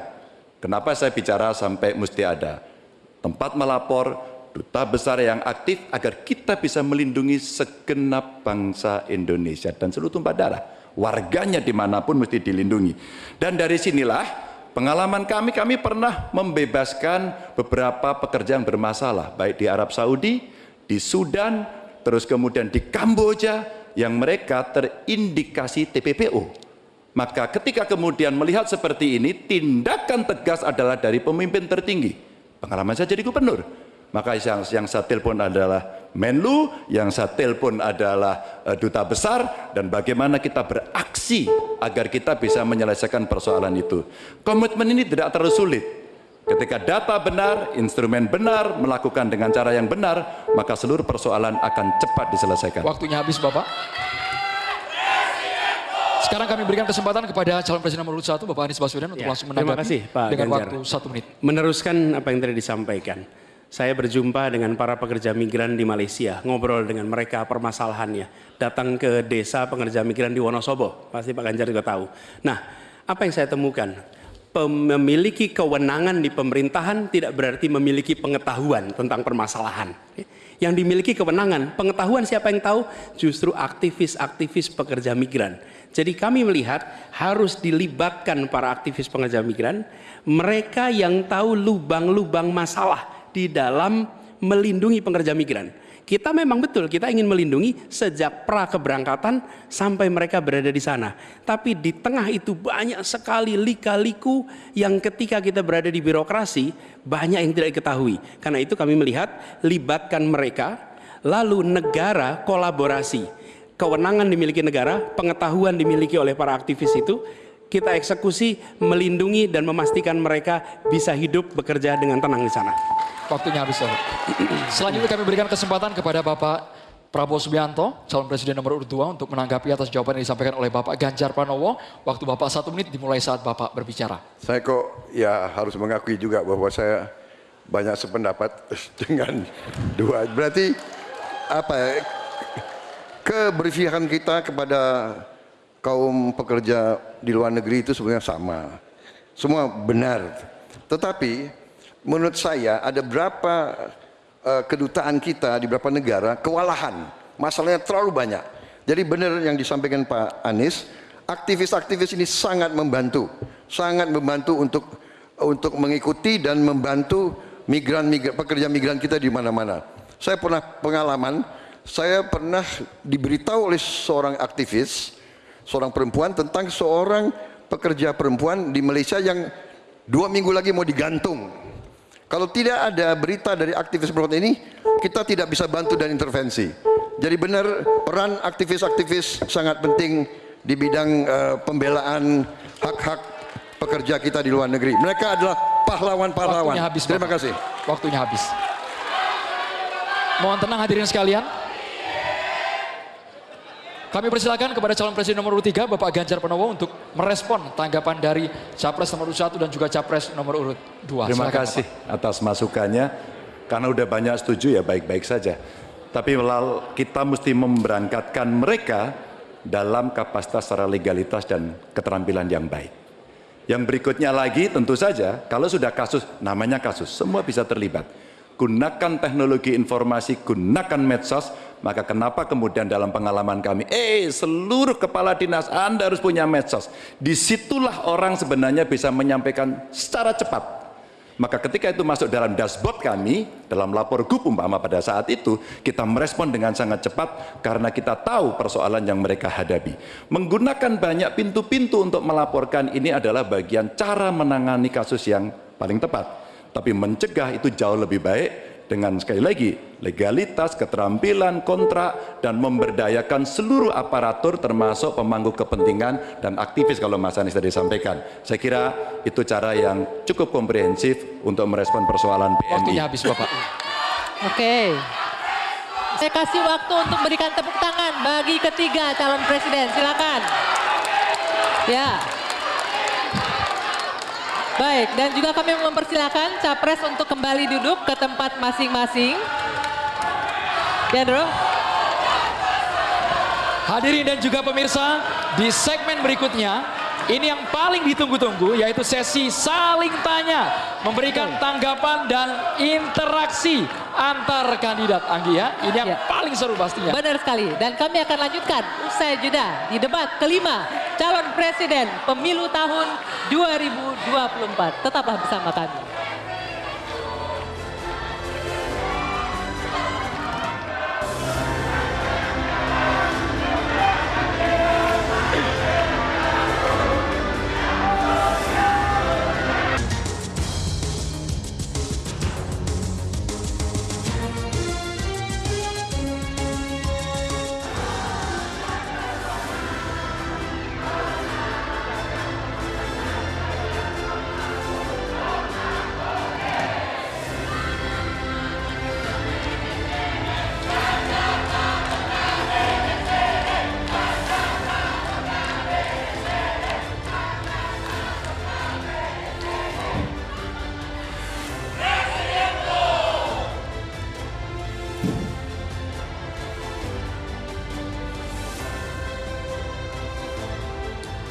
Ya, saya Dwi Anggia dan Andromeda Mercury masih memandu debat kelima calon presiden pemilu tahun 2024. Andro, ini sesi adalah yang paling ditunggu-tunggu, Andro. Karena ini adalah sesi tanya jawab antar capres dan saling menanggapi serta saling berinteraksi. Ini yang paling seru Dwi Anggia. Kami juga Ya. terima kasih kepada para pendukung yang sudah memberikan apresiasi, yang mau bekerja sama menaati tata tertib yang sudah kita sepakati bersama Anggia. Betul. Kita langsung saja undang kembali calon presiden untuk naik ke atas podium, ke atas panggung, menuju ke podium masing-masing. Ya, Kami ingatkan bagi calon presiden, pertanyaan harus sesuai dengan tema pendidikan, kesehatan, ketenaga kerjaan, kebudayaan, teknologi informasi, kesejahteraan sosial, dan inklusi. Dan kami mohon jika ada singkatan atau terminologi asing harus dijelaskan terlebih dahulu. baik. Langsung saja kesempatan pertama untuk segmen ini akan kita berikan langsung capres nomor urut 2 Bapak Prabowo Subianto untuk bertanya ke capres nomor urut 3 Bapak Ganjar Pranowo. Bapak waktunya satu menit dimulai dari Anda berbicara. Silakan. Pak Ganjar kita mengetahui masalah yang sangat penting dihadapi bangsa kita adalah bahwa banyak sekali anak-anak kita yang kurang gizi, stunting. Uh, saya ingin bertanya apakah Bapak setuju dengan uh, gagasan saya untuk memberi makan bergizi untuk seluruh anak-anak Indonesia untuk mengatasi masalah stunting dan menghilangkan uh, kemiskinan ekstrim dan juga mengurangi uh, angka kematian ibu-ibu pada saat melahirkan. Terima kasih. Masih ada waktunya? Cukup? Cukup, baik. Silakan Pak Ganjar untuk menanggapi pertanyaan dari Pak Prabowo. Waktunya dua menit, dimulai dari Bapak berbicara. Kalau ngasih makannya kepada anak-anak untuk mencegah stunting, saya sama sekali tidak setuju Bapak. Karena Bapak terlambat Pak. Stunting itu ditangani sejak bayi dalam kandungan Pak. Ibunya yang dikasih gizi.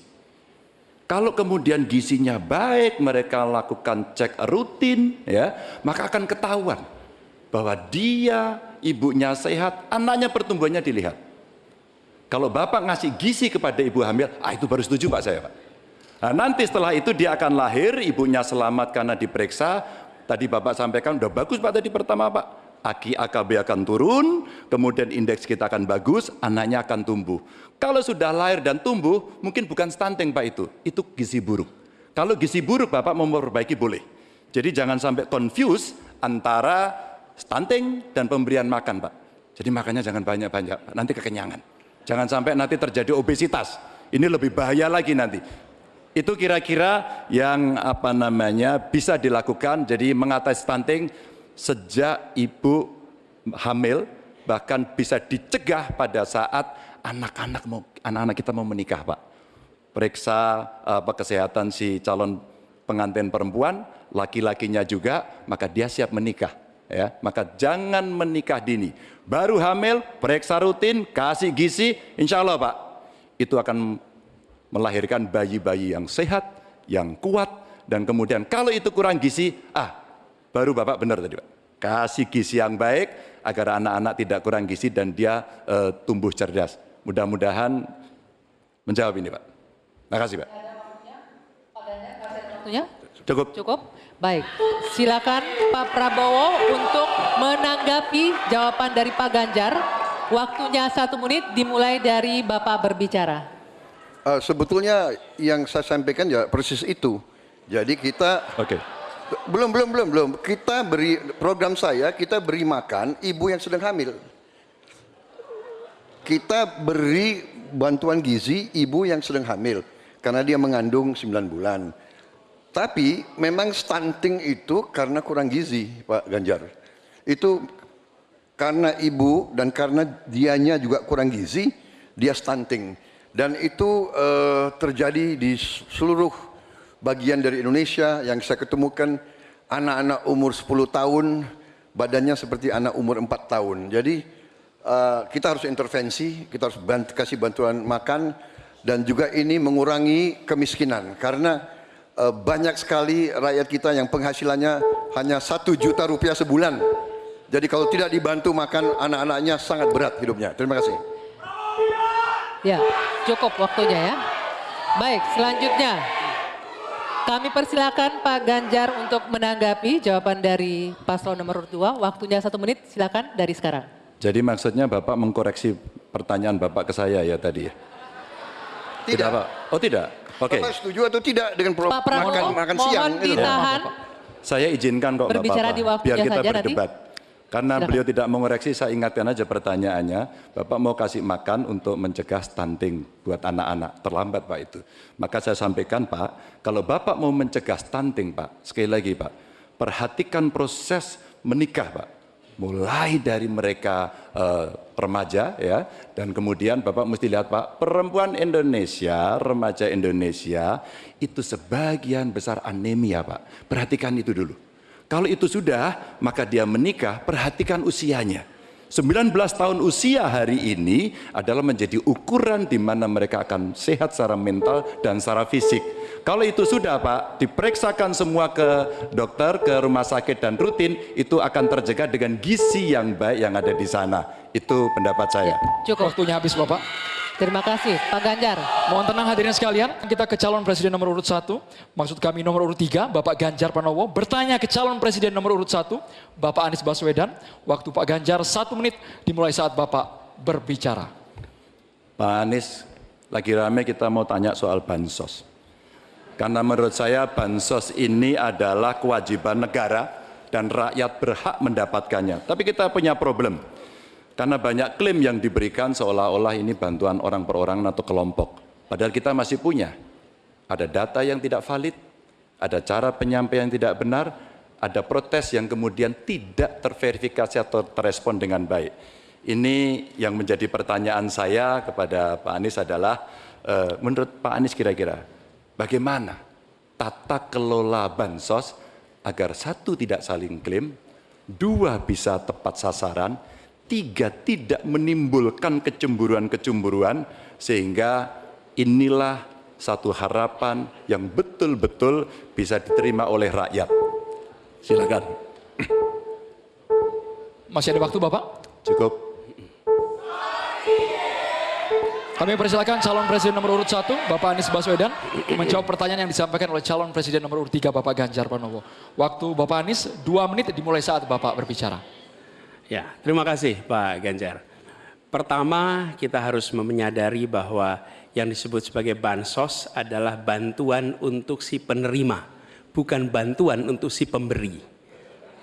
Karenanya, dia diberikan sesuai dengan kebutuhan si penerima. Kalau penerimanya membutuhkan bulan ini, ya diberi bulan ini. Kalau dibutuhkannya tiga bulan lagi, ya tiga bulan lagi. Tidak usah dirapel semuanya. Ya, dijadikan sebagai sesuai kebutuhan. Yang nomor satu menikmati, yang itulah yang disebut sebagai bansos tanpa pamrih. Kemudian yang kedua, pemberian bansos ini harus tepat sasaran. Artinya diberikan melalui pendataan yang baik, informasi data itu harus akurat dan mekanisme pemberiannya melalui jalur birokrasi, bukan dibagikan di pinggir jalan, tapi dibagikan langsung di lokasi ber- ber- menggunakan siapa menggunakan jalur birokrasi.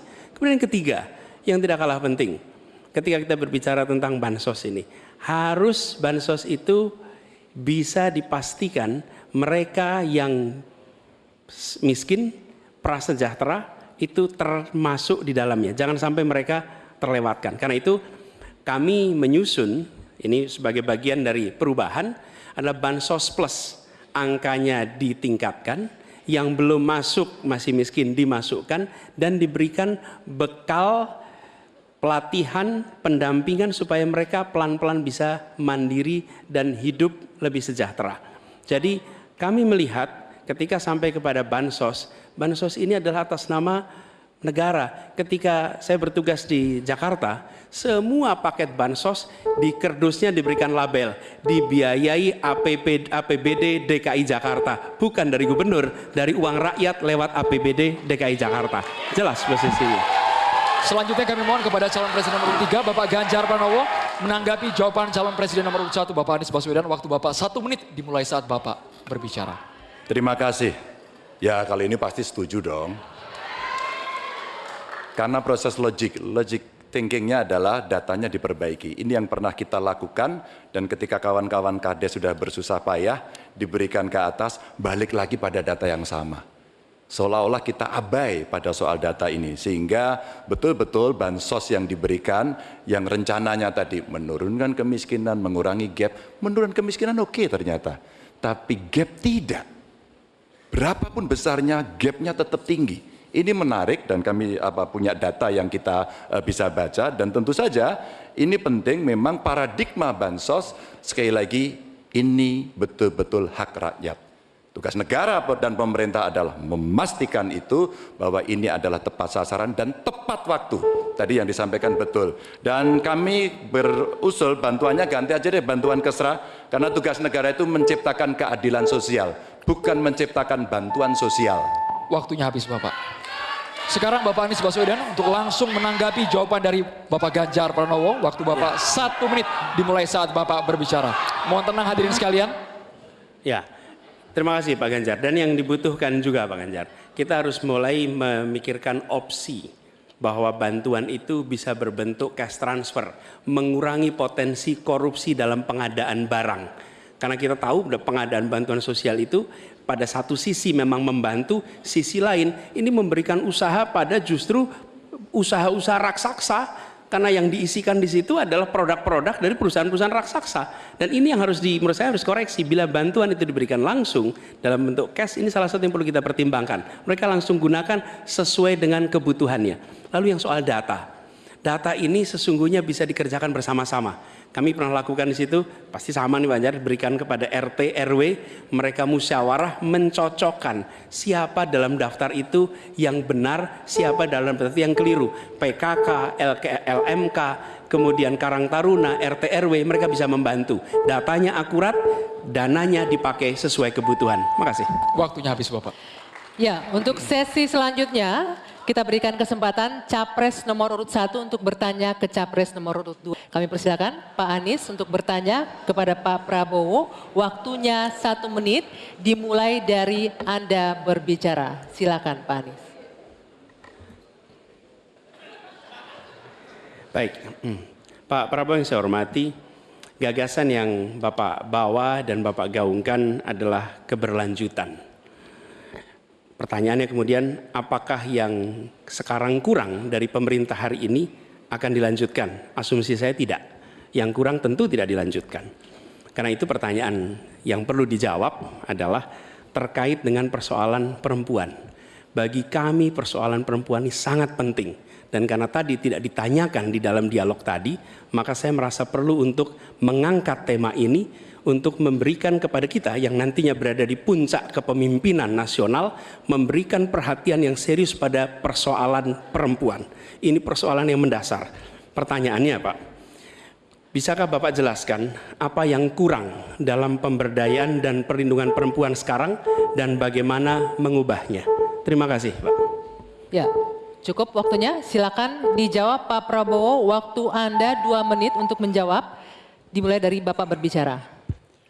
Baik, uh, benar sekali ya kita benar-benar melihat bahwa peranan perempuan sangat penting dalam kehidupan suatu bangsa dan karena itu uh, fokus saya adalah tadi ya membantu uh, gizi makan untuk kaum ibu-ibu yang hamil. Kedua, fokus kepada pendidikan.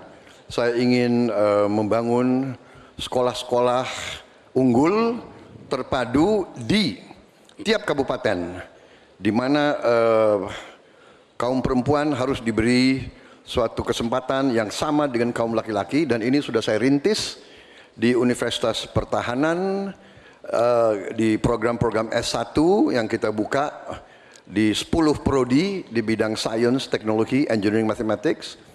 Ternyata uh, proporsi perempuan sangat besar juga di Politeknik uh, Vokasi di Atambua yang kita buka justru uh, perempuan lebih besar dari laki-laki di uh, di uh, mahasiswa dan mahasiswinya. Jadi memang uh, benar ini kita harus memberi kesempatan terutama melalui pendidikan dan pelayanan kesehatan. Ini saya kira sangat-sangat penting. Uh, kita harus uh, kurangi secara drastis angka kematian ibu yang kita termasuk uh, 10 negara tertinggi angka kematian ibu pada saat melahirkan. Jadi uh, saya kira upaya-upaya untuk kesetaraan gender sangat penting juga di bidang politik kita melihat kaum perempuan sudah sangat mengambil peran yang sangat sangat menonjol dan saya akan mendorong uh, peranan itu di pemerintah yang saya pimpin kalau saya ya, dipilih. Terima kasih. Waktunya habis. Saya berikan kesempatan untuk Pak Anies menanggapi jawaban dari Capres nomor urut 2. Waktunya satu menit. Silakan dimulai dari Bapak berbicara. Ya, terima kasih Pak Prabowo. Tapi mohon maaf, nampaknya Bapak belum menjawab pertanyaan kami. Karena pertanyaan adalah tentang perlindungan perempuan yang permasalahan apa dan bagaimana mengubahnya. Mohon nanti sesudah ini mungkin bisa dielaborasi soal perlindungannya. Kami melihat ada tiga hal ketika bicara itu. Satu perlindungan, karena kita menyaksikan jumlah kekerasan pada perempuan luar biasa banyak, tinggi. Catatannya ada 3,2 juta kasus selama 8 tahun terakhir ini. Itu yang tercatat, itu yang terlaporkan. Dan perempuan ini harus dimuliakan, harus dilindungi, dan kekerasan pada perempuan tidak boleh disepelekan, tidak boleh dianggap sebagai isu kecil. Dari mulai catcalling sampai kekerasan fisik, itu semua harus ditindak tegas dan kami akan tidak tegas. Kemudian yang kedua kesetaraan, yang sekarang bekerja dibangunkan daycare sehingga bagi ibu yang mempunyai anak bisa ada tempatnya. Yang ketiga kesejahteraan. Perempuan harus punya upah yang setara dengan laki-laki. Itu kira-kira Pak. Terima kasih. Baik, kami berikan kesempatan Pak Prabowo menanggapi respon dari Pak Anies tadi. Waktunya satu menit dimulai dari Bapak berbicara. Uh, tadi Pak Anies kurang tegas membicarakan masalah kekerasan terhadap perempuan dan perlindungan. Oh kita harus tegakkan hukum. Dalam perlindungan masalah-masalah itu kita tegakkan hukum. Dan itu harus kita tegakkan dengan sekeras-kerasnya. Dan itu sudah menurut saya aksiomatis tanpa kita berpikir panjang memang itu kita harus lindungi seluruh rakyat kita apalagi kaum perempuan dari segala bentuk penindasan, uh, kekerasan, eksploitasi, uh, human trafficking dan sebagainya. Jadi saya eh, sangat-sangat mendorong penegakan hukum yang sekuat-kuatnya dan bantuan kepada lembaga-lembaga event non pemerintah, NGO-NGO yang bergerak di bidang perlindungan kaum perempuan. Uh, saya sendiri aktif menyelamatkan uh, kaum perempuan yang bekerja di luar negeri dari eh, tindakan-tindakan kekerasan seperti itu. Terima kasih. Baik, baik. Terima kasih. Hadirin sekalian, ya. sekarang waktunya Bapak Ibu di sini untuk memberikan apresiasi kepada para calon presiden. Citanya jawab dan saling menanggapi. Kami persilakan Bapak Ibu untuk memberikan apresiasi setinggi-tingginya kepada para calon presiden. Sesi tanya jawab antar calon presiden Anggi masih terus berlanjut betul sekali. lagi ya.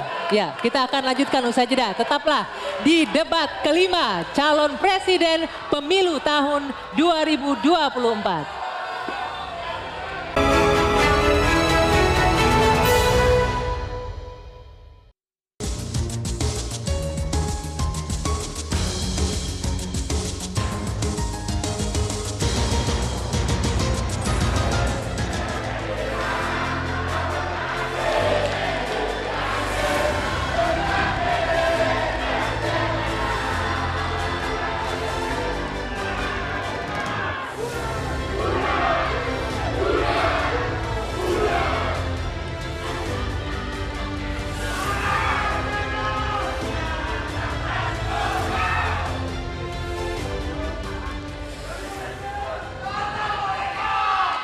Ya pemirsa Anda kembali menyaksikan debat kelima calon presiden pemilu tahun 2024.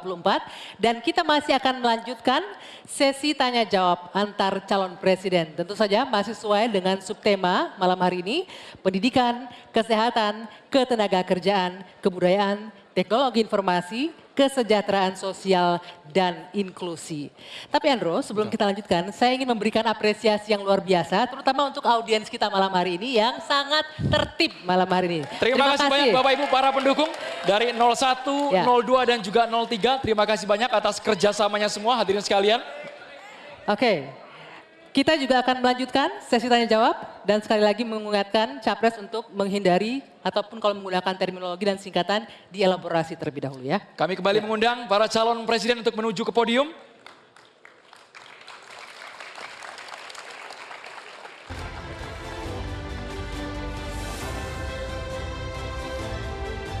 Hadirin sekalian dan juga pemirsa, di awal segmen ini calon presiden nomor urut 3, Bapak Ganjar Pranowo akan memberikan pertanyaan kepada calon presiden nomor urut 2, Bapak Prabowo Subianto.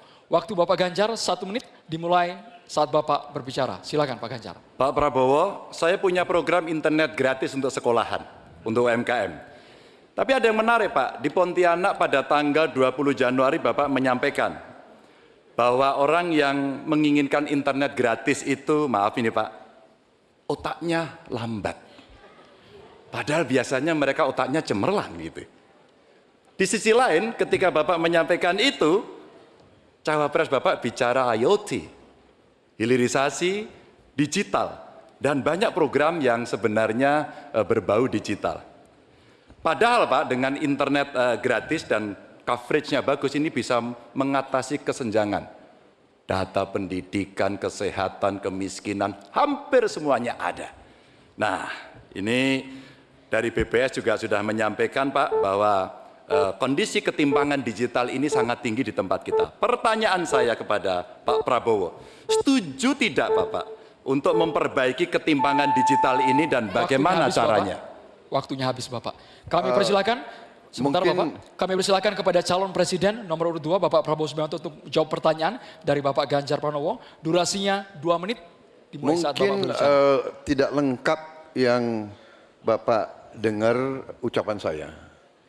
Yang saya katakan adalah yang mana yang lebih penting internet gratis atau makan gratis untuk orang yang sedang susah, untuk orang miskin, untuk orang kalangan bawah. Itu yang saya maksud. Kalau internet gratis, ya saya setuju, tapi jangan internet gratis lebih dipentingkan daripada makan gratis. Makan ini mutlak untuk rakyat kita. Mereka harus makan, anak-anak harus makan, orang miskin harus makan. Itu maksud saya. Kalau internet gratis bagus untuk ketimpangan eh, digital dan sebagainya. Saya sependapat. Mungkin ada yang lapor ke Bapak kurang lengkap. Saya kira itu mungkin ya. Tapi saya tidak bermaksud bahwa internet gratis itu tidak penting. Tidak. Kalau dibandingkan dengan makan gratis. Makan gratis bagi saya strategik mengatasi banyak masalah. Saya kira itu jawaban saya. Terima Masih kasih. ada waktu Bapak? Saya kira saya sudah jawab. Baik. Ya. Selanjutnya kami persilakan. Mohon tenang hadirin sekalian, kami persilakan kepada calon presiden nomor urut 3, Bapak Ganjar Pranowo untuk menanggapi Inilah hebatnya kalau coverage internetnya bagus, Pak. Jejak digital tidak akan pernah hilang, Pak Prabowo. Maka statement Bapak yang hari ini mencoba mengklarifikasi rasa-rasanya di publik sudah lewat, Pak. Karena pertanyaan Bapak itu sangat clear dan membandingkan itu. Maka kalau kita berbicara bahwa orang yang pilih internet gratis eh, otaknya maaf lambat, saya kira statement itu sangat sadis. Dan tentu saja apa yang mesti kita lakukan Pak? Ada kurang lebih 12 ribu desa yang masih blank spot. Padahal kita ingin mendigitalisasi banyak hal untuk memberikan fasilitas. Ya pendidikan, ya kesehatan ya. Dan dua kementerian ini yang kita siapkan hari ini untuk jadi contoh. Kenapa? Karena relatif datanya lengkap. Kalau kemudian kita ingin membuat negara ini maju jauh lebih cepat. Terima kasih. Kami persilakan kepada Capres nomor urut 2, Bapak Prabowo untuk menanggapi jawaban dari Bapak Ganjar Pranowo. Waktu Bapak satu menit dimulai saat Maaf Pak. Ganjar, saya tegaskan kembali. Dalam konteks internet gratis, kalau dibandingkan dengan makan gratis, mana yang lebih diprioritaskan? Maksud saya adalah makan gratis diprioritaskan. Bukan berarti internet gratis tidak penting. Sama sekali tidak. Saya apabila jadi presiden, saya akan bawa internet gratis ke seluruh desa di seluruh Indonesia. Jelas itu. Tapi makan gratis untuk anak-anak Indonesia dan ibu-ibu hamil itu strategik, itu utama bagi saya. Terima kasih.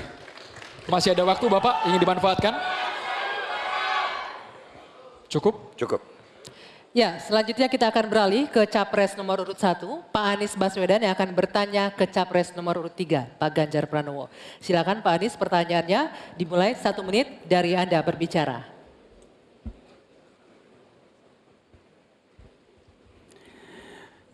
Pak Ganjar, ini pertanyaan saya terkait UKT yang mahal itu. Kampus memang seharusnya merdeka dan memerdekakan. Dan kampus merdeka itu baik, tapi bukan berarti merdeka untuk menaikkan ongkos. Bukan berarti menggunakan segala cara untuk bisa mendapatkan dana dari mahasiswanya. Nah belakangan kita mendengar fenomena ini. Bahkan ada yang kesulitan membayar UKT sampai harus malah dianjurkan untuk menyelesaikan lewat pinjol. Nah bagaimana pendapat dan pandangan Pak Ganjar melihat problem pendidikan tinggi di Indonesia ini? Silakan Pak Ganjar. Ya, silakan waktunya dua menit Pak Ganjar untuk menjawab. Terima kasih Pak Anies. Yang pertama, hentikan liberalisasi pendidikan. Hentikan hari ini. Berikanlah kepada para mahasiswa kita proporsi yang benar. Kenapa Ganjar Mahfud punya program satu keluarga miskin, satu sarjana agar mereka tidak direpotkan pada persoalan ini. Dan Pak Anies tadi betul, ikhtiar para mahasiswa hari ini agar dia tetap bisa sekolah adalah ngutang. Dan pinjol ternyata menjadi problem dan saya sepakat kami diskusi beberapa waktu lalu dengan para mahasiswa di Jogja ini menjadi cerita utama. Pak Ganjar, apa kemudian yang bisa kita dapatkan ketika kemudian kita harus memacu diri agar nasib kami jauh lebih baik? Karena kami tidak bisa mendapatkan akses yang mudah di situ. Saya ingin mengangkat kembali sebenarnya. Dulu era senior-senior saya, senior-senior kita saya kira, termasuk kakak saya sendiri. Dia punya KMI kalau tidak salah waktu itu. Kredit Mahasiswa Indonesia. Dan kalau tidak salah kakak saya sampai hari ini ijazahnya tidak pernah diambil juga. Karena itu dia lulus menggunakan kredit yang sangat murah, diberikan skim oleh pemerintah dan modelnya seperti Yarnen, bayarnya setelah panen. Panennya apa? Ketika dia sudah lulus. Maka liberalisasi yang mesti dihentikan ini menurut saya mesti juga diimbangi dengan proporsionalitas kepada mana yang mampu dan mana yang kurang mampu. Yang kurang mampu mesti mendapatkan intervensi dari pemerintah dan tentu saja eh, apa yang mesti dikerjakan oleh perguruan tinggi pun dia harus bisa menunjukkan bahwa eh UKT ini dengan klaster-klaster pembiayaan seperti ini diperuntukkan untuk kalangan yang memang sesuai dengan strata mereka. Begitu. Cukup? Baik.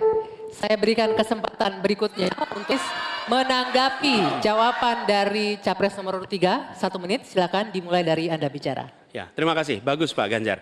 Kami teruskan. Jadi kami melihat pendidikan tinggi sebagai supplier pembentukan kelas menengah Indonesia. Negara harus menempatkan pendidikan tinggi itu sebagai eskalator sosial ekonomi. Jadi kalau cara pandangnya begitu, maka biaya pendidikan tinggi ada dua penyedianya. Satu orang tua, satu negara. Nah unsur negara harus lebih besar. Negara ambil alih biaya itu. Bukan justru malah dibebankan ke universitas. Supaya apa? Dosen, pimpinan universitas bekerja pada pendidikannya, pengajarannya, penelitiannya, pengabdian masyarakat. Biayanya negara yang masuk. Ini sebagai investasi. Nanti negara itu dapatnya pendapatan dari mana? Ketika mereka menjadi kelas menengah, mereka bekerja, mereka memberikan pajak bagi negara, tapi bukan pendapatan ketika mereka sedang sekolah. Jadi negara menciptakan universitas sebagai eskalator sosial ekonomi. Itu kira-kira juga dilakukan. Baik, kami berikan kesempatan terakhir untuk capres nomor urut 3 memberikan tanggapan dari respon Pak Anies. Silakan Pak Ganjar satu menit dari Anda berbicara. Kalau kita ingin membangun dan basisnya adalah sumber daya manusia, saya kira tidak boleh diingkari bahwa betul pendidikan adalah investasi. Jangan dihitung-hitung sebagai sebuah kos. Maka kalau kemudian saya mau berbagi pengalaman di Jawa Tengah, kenapa saya cari keluarga miskin agar anaknya bisa sekolah langsung kerja. Kami mulai dari SMK karena alhamdulillah kami mampu untuk mengcover itu. Ada SMK Jateng, mereka sekolah tiga tahun dan lulus. Kami ingin tingkatkan ini. Ke mana? Ke perguruan tinggi. Agar mereka kemudian bisa jauh lebih baik lagi. Dengan cara itu, ruang-ruang publik kehadiran negara khususnya dalam bidang pendidikan inilah yang bisa kita berikan kepada mereka. Hari ini yang kita tuju adalah bagaimana kebijakan ini berpihak kepada yang lemah. Apakah itu si miskin, apakah itu kelompok perempuan, apakah itu penyandang disabilitas. Sehingga mereka bisa mendapatkan akses pendidikan tinggi dengan murah. Baik, silakan selanjutnya. Selanjutnya hadirin sekalian, calon presiden nomor urut 2 Bapak Prabowo Subianto kami persilakan untuk bertanya kepada calon presiden nomor urut 1 Bapak Anies Baswedan. Waktu Bapak satu menit dimulai saat Bapak berbicara. Uh, Pak Anies kita mengerti tadi bahwa uh, angka uh, kematian atau usia uh, hidup Indonesia termasuk cukup uh, memprihatinkan dan ini masalahnya adalah karena kekurangan dokter. Uh, apakah Bapak setuju dengan uh, gagasan saya untuk secara uh, besar-besaran mengirim 10.000 anak-anak kita ke luar negeri dengan beasiswa, beasiswa penuh untuk belajar kedokteran dan sains, teknologi dan engineering mathematics uh, sebagai langkah uh, darurat untuk mengatasi kesulitan ini dalam waktu yang sesingkat-singkatnya. Terima kasih. Masih ada waktu Bapak? Cukup? Silakan Bapak Anies Baswedan untuk langsung menjawab pertanyaan dari Bapak Prabowo Subianto. Waktu Bapak dua menit untuk menjawab, silakan. Ya, prinsip untuk meningkatkan kompetensi kami setuju Pak. Karena kompetensi yang meningkat bagaimanapun juga akan bermanfaat. Nah isunya adalah kita harus melihat apa yang menjadi urgen hari ini. Dan di situ harus berbicara dengan siapa? Berbicara dengan stakeholder. Negara punya kewenangan, tapi sekali lagi pengetahuan dan situasi di lapangan kita harus berbicara dengan stakeholder. Siapa itu? Asosiasi profesi, kemudian Kementerian Kesehatan, dinas di daerah, kemudian para aktivis, para pengamat, para pakar. Kumpulkan datanya, lihat apa yang menjadi kebutuhan. Sehingga kita bukan meloncat langsung ini adalah yang dibutuhkan. Kenapa? Karena sering kali yang kita anggap sebagai kebutuhan belum tentu di lapangan itu menjadi kebutuhan. Tapi prinsip pengembangan kompetensinya setuju Pak. Dan bila memang diharuskan untuk belajar ke luar negeri, maka go ahead. Tapi bila dibalik, profesor yang dibawa ke sini, institusinya dibawa ke sini juga tidak masalah. Karena dengan begitu proses belajar itu akan terjadi. Jadi kami melihat pengembangan kompetensi itu baik. Jangan tapi ya, tapinya memastikan sesuai dengan data yang ada supaya apa yang kita investasikan bisa menjawab kebutuhan. Jadi ada unsur pentingnya, ada unsur urgensinya. Kita kerjakan mana? Yang dapat dua-duanya, yang urgen dan yang penting supaya hasilnya bisa langsung kita manfaatkan untuk Indonesia. Begitu jawabannya kira-kira Bapak. Terima Masih ada kasih. waktu Bapak? Cukup? Ingin dimanfaatkan? Kami persilakan kepada Bapak Prabowo untuk langsung menanggapi jawaban dari Bapak Anies Baswedan. Waktu Bapak satu menit. Baik, saya kira Pak Anies, uh, saya kira masalahnya adalah uh, datanya sudah cukup jelas bahwa kita kekurangan 140 ribu dokter. Sebagai contoh, di Atambua ada satu rumah sakit yang seharusnya ada 16 dokter, dokternya hanya satu orang. Jadi dia dia kewalahan. Dia harus melayani tiga kabupaten jadi eh, bagaimanapun eh, pemerintah saya kira harus ambil tindakan-tindakan yang cukup darurat dan untuk itu menurut kami ya kita harus ambil langkah-langkah berani mengirim sebanyak mungkin tapi saya setuju juga mengundang profesor-profesor untuk mengajar di kita. Jadi saya usulkan bahwa dari 92 fakultas kedokteran kita tingkatkan menjadi 300 fakultas kedokteran. Jadi saya kira usul Pak Pak uh, Anies uh, baik juga. mengundang profesor Waktunya ke habis, Indonesia. Bapak. Terima kasih. Terima kasih waktunya habis. Kami persilakan Bapak Anies Baswedan untuk menanggapi Ya. jawaban dari Bapak Prabowo. Waktu Tentu. Bapak satu menit. Baik, terima kasih. Jadi, in- tapi ini juga Pak Prabowo yang saya hormati, kita banyak memberikan perhatian pada aspek kuratifnya. Itu memang betul, harus dikerjakan. Tapi jangan lupa aspek preventifnya. Dan ketika bicara as- aspek kuratif ada dua. Satu adalah soft infrastructure tadi, tenaga medisnya. Yang kedua hard infrastructure-nya. Apa itu? Misalnya nih, 15 dari 38 provinsi belum memiliki rumah sakit kelas A. Ini harus dibangun. Kemudian 171 kecamatan di 8 provinsi ini belum memiliki puskesmas. Jadi kita harus memikirkan dua-duanya Pak. Soft infrastructure, manusianya, hard infrastructure, dan jangan lupa itu semua adalah efek dari pola hidup yang tidak salah satunya efek pola hidup yang tidak sehat. Tidak sehat karena itulah promotif preventif itu penting sehingga kita tidak hanya mengobati tapi juga mencegah. Demikian. Baik, Ya. terima kasih Bapak. Baik, berakhir sudah sesi tanya jawab antar calon presiden. Kita masih akan lanjutkan lagi, tapi silakan beri tepuk tangan yang meriah dulu untuk sesi tanya jawab tiga calon presiden. Oke.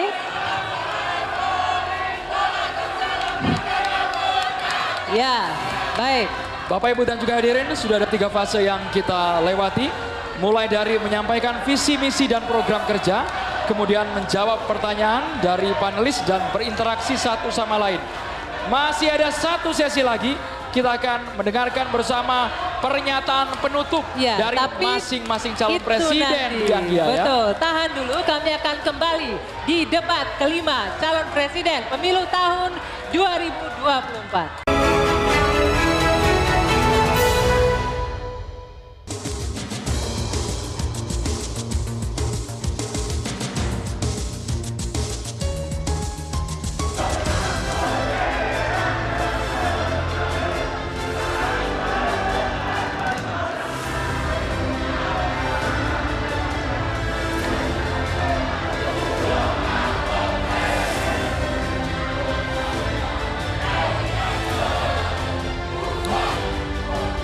Anda kembali bersama kami di debat kelima calon presiden pemilu tahun 2024.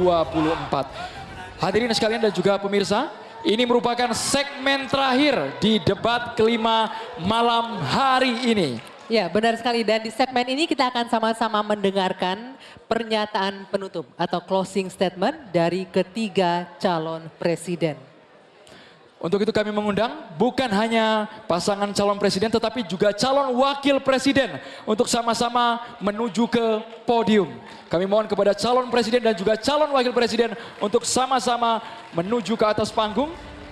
Kita akan demar, dengarkan bersama pernyataan penutup yang akan disampaikan hanya calon presiden yang akan menyampaikan pernyataan penutup. Ya, baik. Mohon tenang sebentar ya. Sebentar lagi. Oke, kesempatan pertama kami akan berikan pernyataan penutup yang akan disampaikan oleh Capres nomor urut 1, Bapak Anies Rashid Baswedan. Waktunya 4 menit, dimulai dari Anda berbicara. Silakan.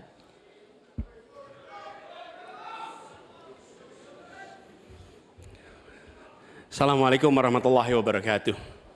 Ibu bapak, saudara sebangsa yang saya cintai. Selama satu tahun lebih kami berkeliling Indonesia berjumpa dengan jutaan rakyat. Mereka datang bukan mengharap bayaran, mereka datang membawa harapan.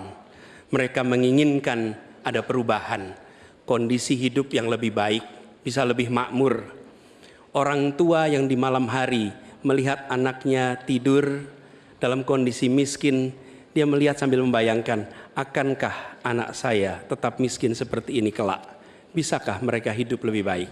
Kami berjuang untuk perubahan agar orang tua yang miskin itu bisa melihat anaknya tidur sambil berkata, syukur Alhamdulillah walau saya miskin, walau saya kelas menengah, tapi negara hadir untuk membantu anak saya punya masa depan yang cerah. Perjalanan ini perjalanan spiritual bagi kami. Setiap jabat tangan, setiap pelukan membawa pesan. Pesan yang mereka sampaikan sebagai titip. Kami ingin Indonesia yang lebih baik. Kami ingin Indonesia yang lebih adil. Dan kami tahu Tuhan yang Maha Kuasa, Allah Subhanahu wa taala menginginkan kekuasaan yang welas asih, yang cinta kasih. Karena itu kami yakin bahwa Tuhan yang Maha Kuasa, Allah Subhanahu wa taala akan memberikan kekuasaan pada yang dikehendaki. Qul yallahumma malikal mulki tu'ti mulka man tasya wa tanziul mulka mimman tasya. Bahwa Tuhan akan memberikan dan mencabut dari yang dikehendaki. Karena itu kami dalam berjuang menyadari betul cinta kasih, welas asih, ketulusan, keteguhan menjadi bagian dari perjuangan ini. Kami menemukan orang-orang yang bertugas di lapangan bersama kami, TNI, polisi, ASN, kepada mereka kami sampaikan rasa terima kasih yang luar biasa. Dan kami akan perhatikan mereka untuk bisa hidup lebih baik setiap tahunnya nanti. Kita juga menyaksikan ada yang menolak ini, yang hidup dari ketimpangan ini, yang justru merasakan kekuasaan dari ketimpangan ini. Itu yang akan kami lawan. Tapi kami tidak melawan dengan kebencian. Kami tidak melawan dengan rasa ketidaksukaan. Kami akan membawa ini dengan spirit. Surodiro joyo diningrat lebur dining pangastuti. Bahwa segala angkara murka akan kalah oleh kebaikan. Merah putih di atas semuanya penghormatan kepada kebinekaan penghormatan kepada persatuan akan mengantarkan kita yang kita ikhtiarkan bersama-sama menjadi Indonesia yang cerdas, sejahtera, sehat. Kesetaraan kesempatan bagi semua itulah yang kami akan bawa. Setara bagi siapa? Laki perempuan, kaya miskin, kota desa, mereka yang berpendidikan umum, madrasah, pesantren, agama apa pun, suku apa pun. Dan kami akan tegaskan negara tidak berdagang dengan rakyat, negara tidak pelit dengan rakyat, negara tidak berpaling dari yang papa, negara yang penuh cinta kasih kepada semuanya, negara yang hadir dengan perasaan yang halus, yang rahman, yang rohim kepada semua yang merangkul dengan perasaan cinta. Sebagai orang tua bagi anak-anaknya, sebagai abah bagi anak-anaknya semua yang mencintai semua dengan sepenuh hati, memperhatikan yang paling bawah untuk meningkat kesejahteraannya agar apa? Yang di tengah terangkat Bila yang di bawah terlupakan, yang di tengah pun akan terlupakan, terhimpit. Karena itu pesan yang kami bawa adalah pesan negara yang menyayangi, negara yang welas asih, dan negara yang membereskan soal ketimpangan. Negara yang membereskan soal ketidakadilan membesarkan yang kecil tanpa mengecilkan yang besar, menguatkan yang lemah tanpa melemahkan yang kuat. Mari Katong lakukan perubahan. Terima kasih. Assalamualaikum warahmatullahi wabarakatuh. Selanjutnya kita ke calon presiden nomor urut 2, Bapak Prabowo Subianto untuk menyampaikan pernyataan penutup. Waktu Bapak 4 menit dimulai saat Bapak berbicara. Bismillahirrahmanirrahim. Saudara-saudara sebangsa dan setanah air, kita baru saja beberapa bulan ini melaksanakan kampanye yang penuh dengan semangat, penuh dengan kontestasi, kadang-kadang penuh dengan kata-kata yang keras. Tetapi itikat kita baik, saya kira tiga paslon semuanya ingin yang terbaik untuk rakyat Indonesia. Karena itu, saya atas nama Prabowo Gibran dan atas nama Koalisi Indonesia Maju minta maaf kepada paslon 1 Pak Anies, Pak Muhaimin dan paslon 3 Pak Ganjar dan Pak Mahfud seandainya dalam kampanye ini ada kata-kata kami atau perbuatan kami yang kurang berkenan kami mohon maaf yang sebesar-besarnya. Kami juga mohon maaf kepada KPU seandainya kami juga bertindak yang kurang pas. Keinginan kita adalah untuk berbuat yang terbaik dan kami selalu berjuang untuk yang terbaik. Saudara-saudara sekalian, yang penting kita harus membangun dan menegakkan kerukunan, persatuan, kekeluargaan di antara semua unsur dan semua kalangan bangsa Indonesia. Terutama adalah kerukunan di antara pemimpin-pemimpin Indonesia. Saya tetap menganggap Mas Anies, Mas Muhaimin, Pak Ganjar, Profesor Mahfud adalah saudara-saudara saya sendiri. Kita berjuang untuk bangsa Indonesia, kita berjuang karena cinta kita kepada rakyat Indonesia. Saudara-saudara sekalian, uh, manakala Prabowo Gibran dan Koalisi Indonesia Maju atas izin Tuhan Yang Maha Besar, Tuhan Yang Maha Esa menerima mandat dari rakyat, kita akan jadi pemimpin nasional untuk seluruh rakyat Indonesia. Saya akan jadi presiden untuk seluruh rakyat Indonesia, termasuk yang tidak memilih saya dan termasuk yang tidak percaya sama saya. Saya akan berjuang untuk seluruh rakyat Indonesia. Kami berjuang bertekad menghilangkan kemiskinan dari Indonesia. Kami bertekad menghilangkan kelaparan dan kurang gizi bagi rakyat Indonesia. Kami bertekad mengurangi angka kematian ibu-ibu yang sedang melahirkan. Kami berjuang untuk menghilangkan korupsi dari bumi Indonesia. Kami berjuang untuk perdamaian bagi rakyat Indonesia dan bagi bangsa Indonesia.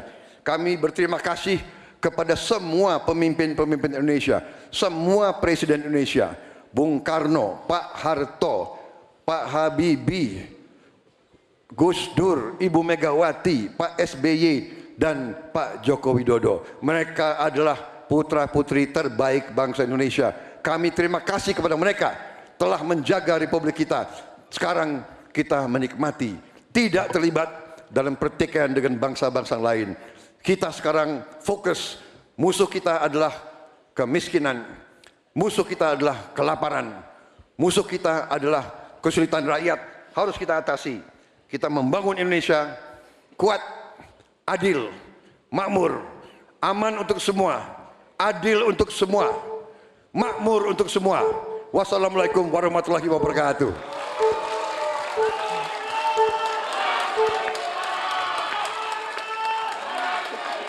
Ya, pernyataan penutup selanjutnya akan disampaikan oleh calon presiden nomor urut 3 kepada Bapak Ganjar Pranowo. Kami persilakan 4 menit waktunya dimulai dari Anda berbicara.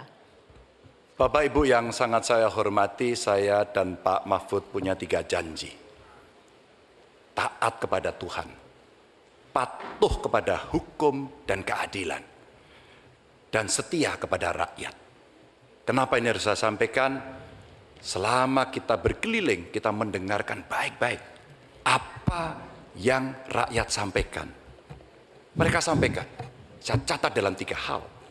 Yang pertama, bangsa ini sering sekali dikecewakan oleh para pemimpinnya. Kita tidak mau lagi itu terjadi. Mulai dari fasilitas kesehatan yang tidak terpenuhi. Mulai dari pendidikan yang tidak inklusi. Lapangan kerja yang tidak bisa menjangkau lebih banyak orang. Atau barangkali bagaimana seribu kehidupan pertama untuk mencegah stunting itu mesti betul-betul dilakukan agar bangsa ini punya investasi besar terhadap SDM yang ada di Indonesia. Itu janji yang harus ditepati. Kita tidak boleh lagi membiarkan kekecewaan itu terulang dan kemarahan rakyat kemudian muncul lalu mereka menjadi apatis.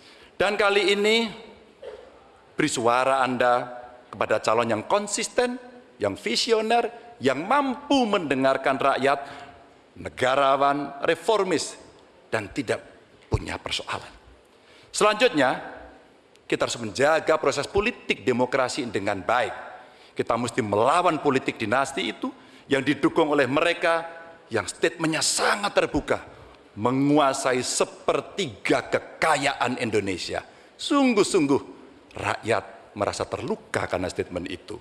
Dan yang mengutamakan kepentingan keluarga menjadi di atas kepentingan segalanya. Hari ini kampus berbicara, masyarakat sipil berbicara, dan kita sedang diingatkan agar trek demokrasi bisa berjalan dengan baik. Dan jangan biarkan KKN subur kembali di Indonesia kita mesti tegas untuk menegaskan, menegakkan hukum. Lima tahun yang lalu dalam debat Capres 2019 saya tim kampanye Joko Widodo. Beliau menyampaikan dan kita diingatkan untuk tidak memilih calon yang punya potongan diktator dan otoriter dan yang punya rekam jejak pelanggar HAM, yang punya rekam jejak untuk melakukan kekerasan, yang punya rekam jejak masalah korupsi. Saya sangat setuju apa yang beliau sampaikan. agar kriteria ini menjadi pegangan kita semua dalam memilih pemimpin. Dan yang ketiga, saya berjanji bersama Pak Mahfud jika terpilih bersama Pak Mahfud memimpin Republik ini, kami tidak akan mengecewakan rakyat. Rakyat merupakan sumber energi kami, ruang-ruang terbuka yang mesti diakomodasi. Mereka adalah detak jantung kami. Mandat rakyat adalah amanah suci buat kami. Dan bismillahirrahmanirrahim, kita mulai sebuah era baru Indonesia, era di mana tidak satu rakyat pun ditinggalkan. No one left behind. Dan kita memasuki era gotong royong menuju Indonesia unggul. Dan terima kasih kepada seluruh rakyat Indonesia yang telah memberikan inspirasi, menitipkan harapan kepada pundak kami berdua untuk memilih nomor tiga, Ganjar Mahfud, dan insya Allah Indonesia pasti lebih baik. Terima kasih untuk kawan-kawan partner saya, pasangan nomor satu dan dua. Kami senang hari ini kita bisa berdiskusi, bisa berdebat, dan kita berada pada posisi yang sama-sama saling menghormati. Terima kasih rakyat untuk Indonesia yang lebih baik. Wassalamualaikum warahmatullahi wabarakatuh. Itulah pernyataan penutup dari masing-masing pasangan calon. Kami mohon kepada ketiga pasangan calon presiden dan juga calon wakil presiden. Kami juga mengundang ketua KPU, anggota KPU, sekretaris jenderal KPU untuk menuju ke panggung.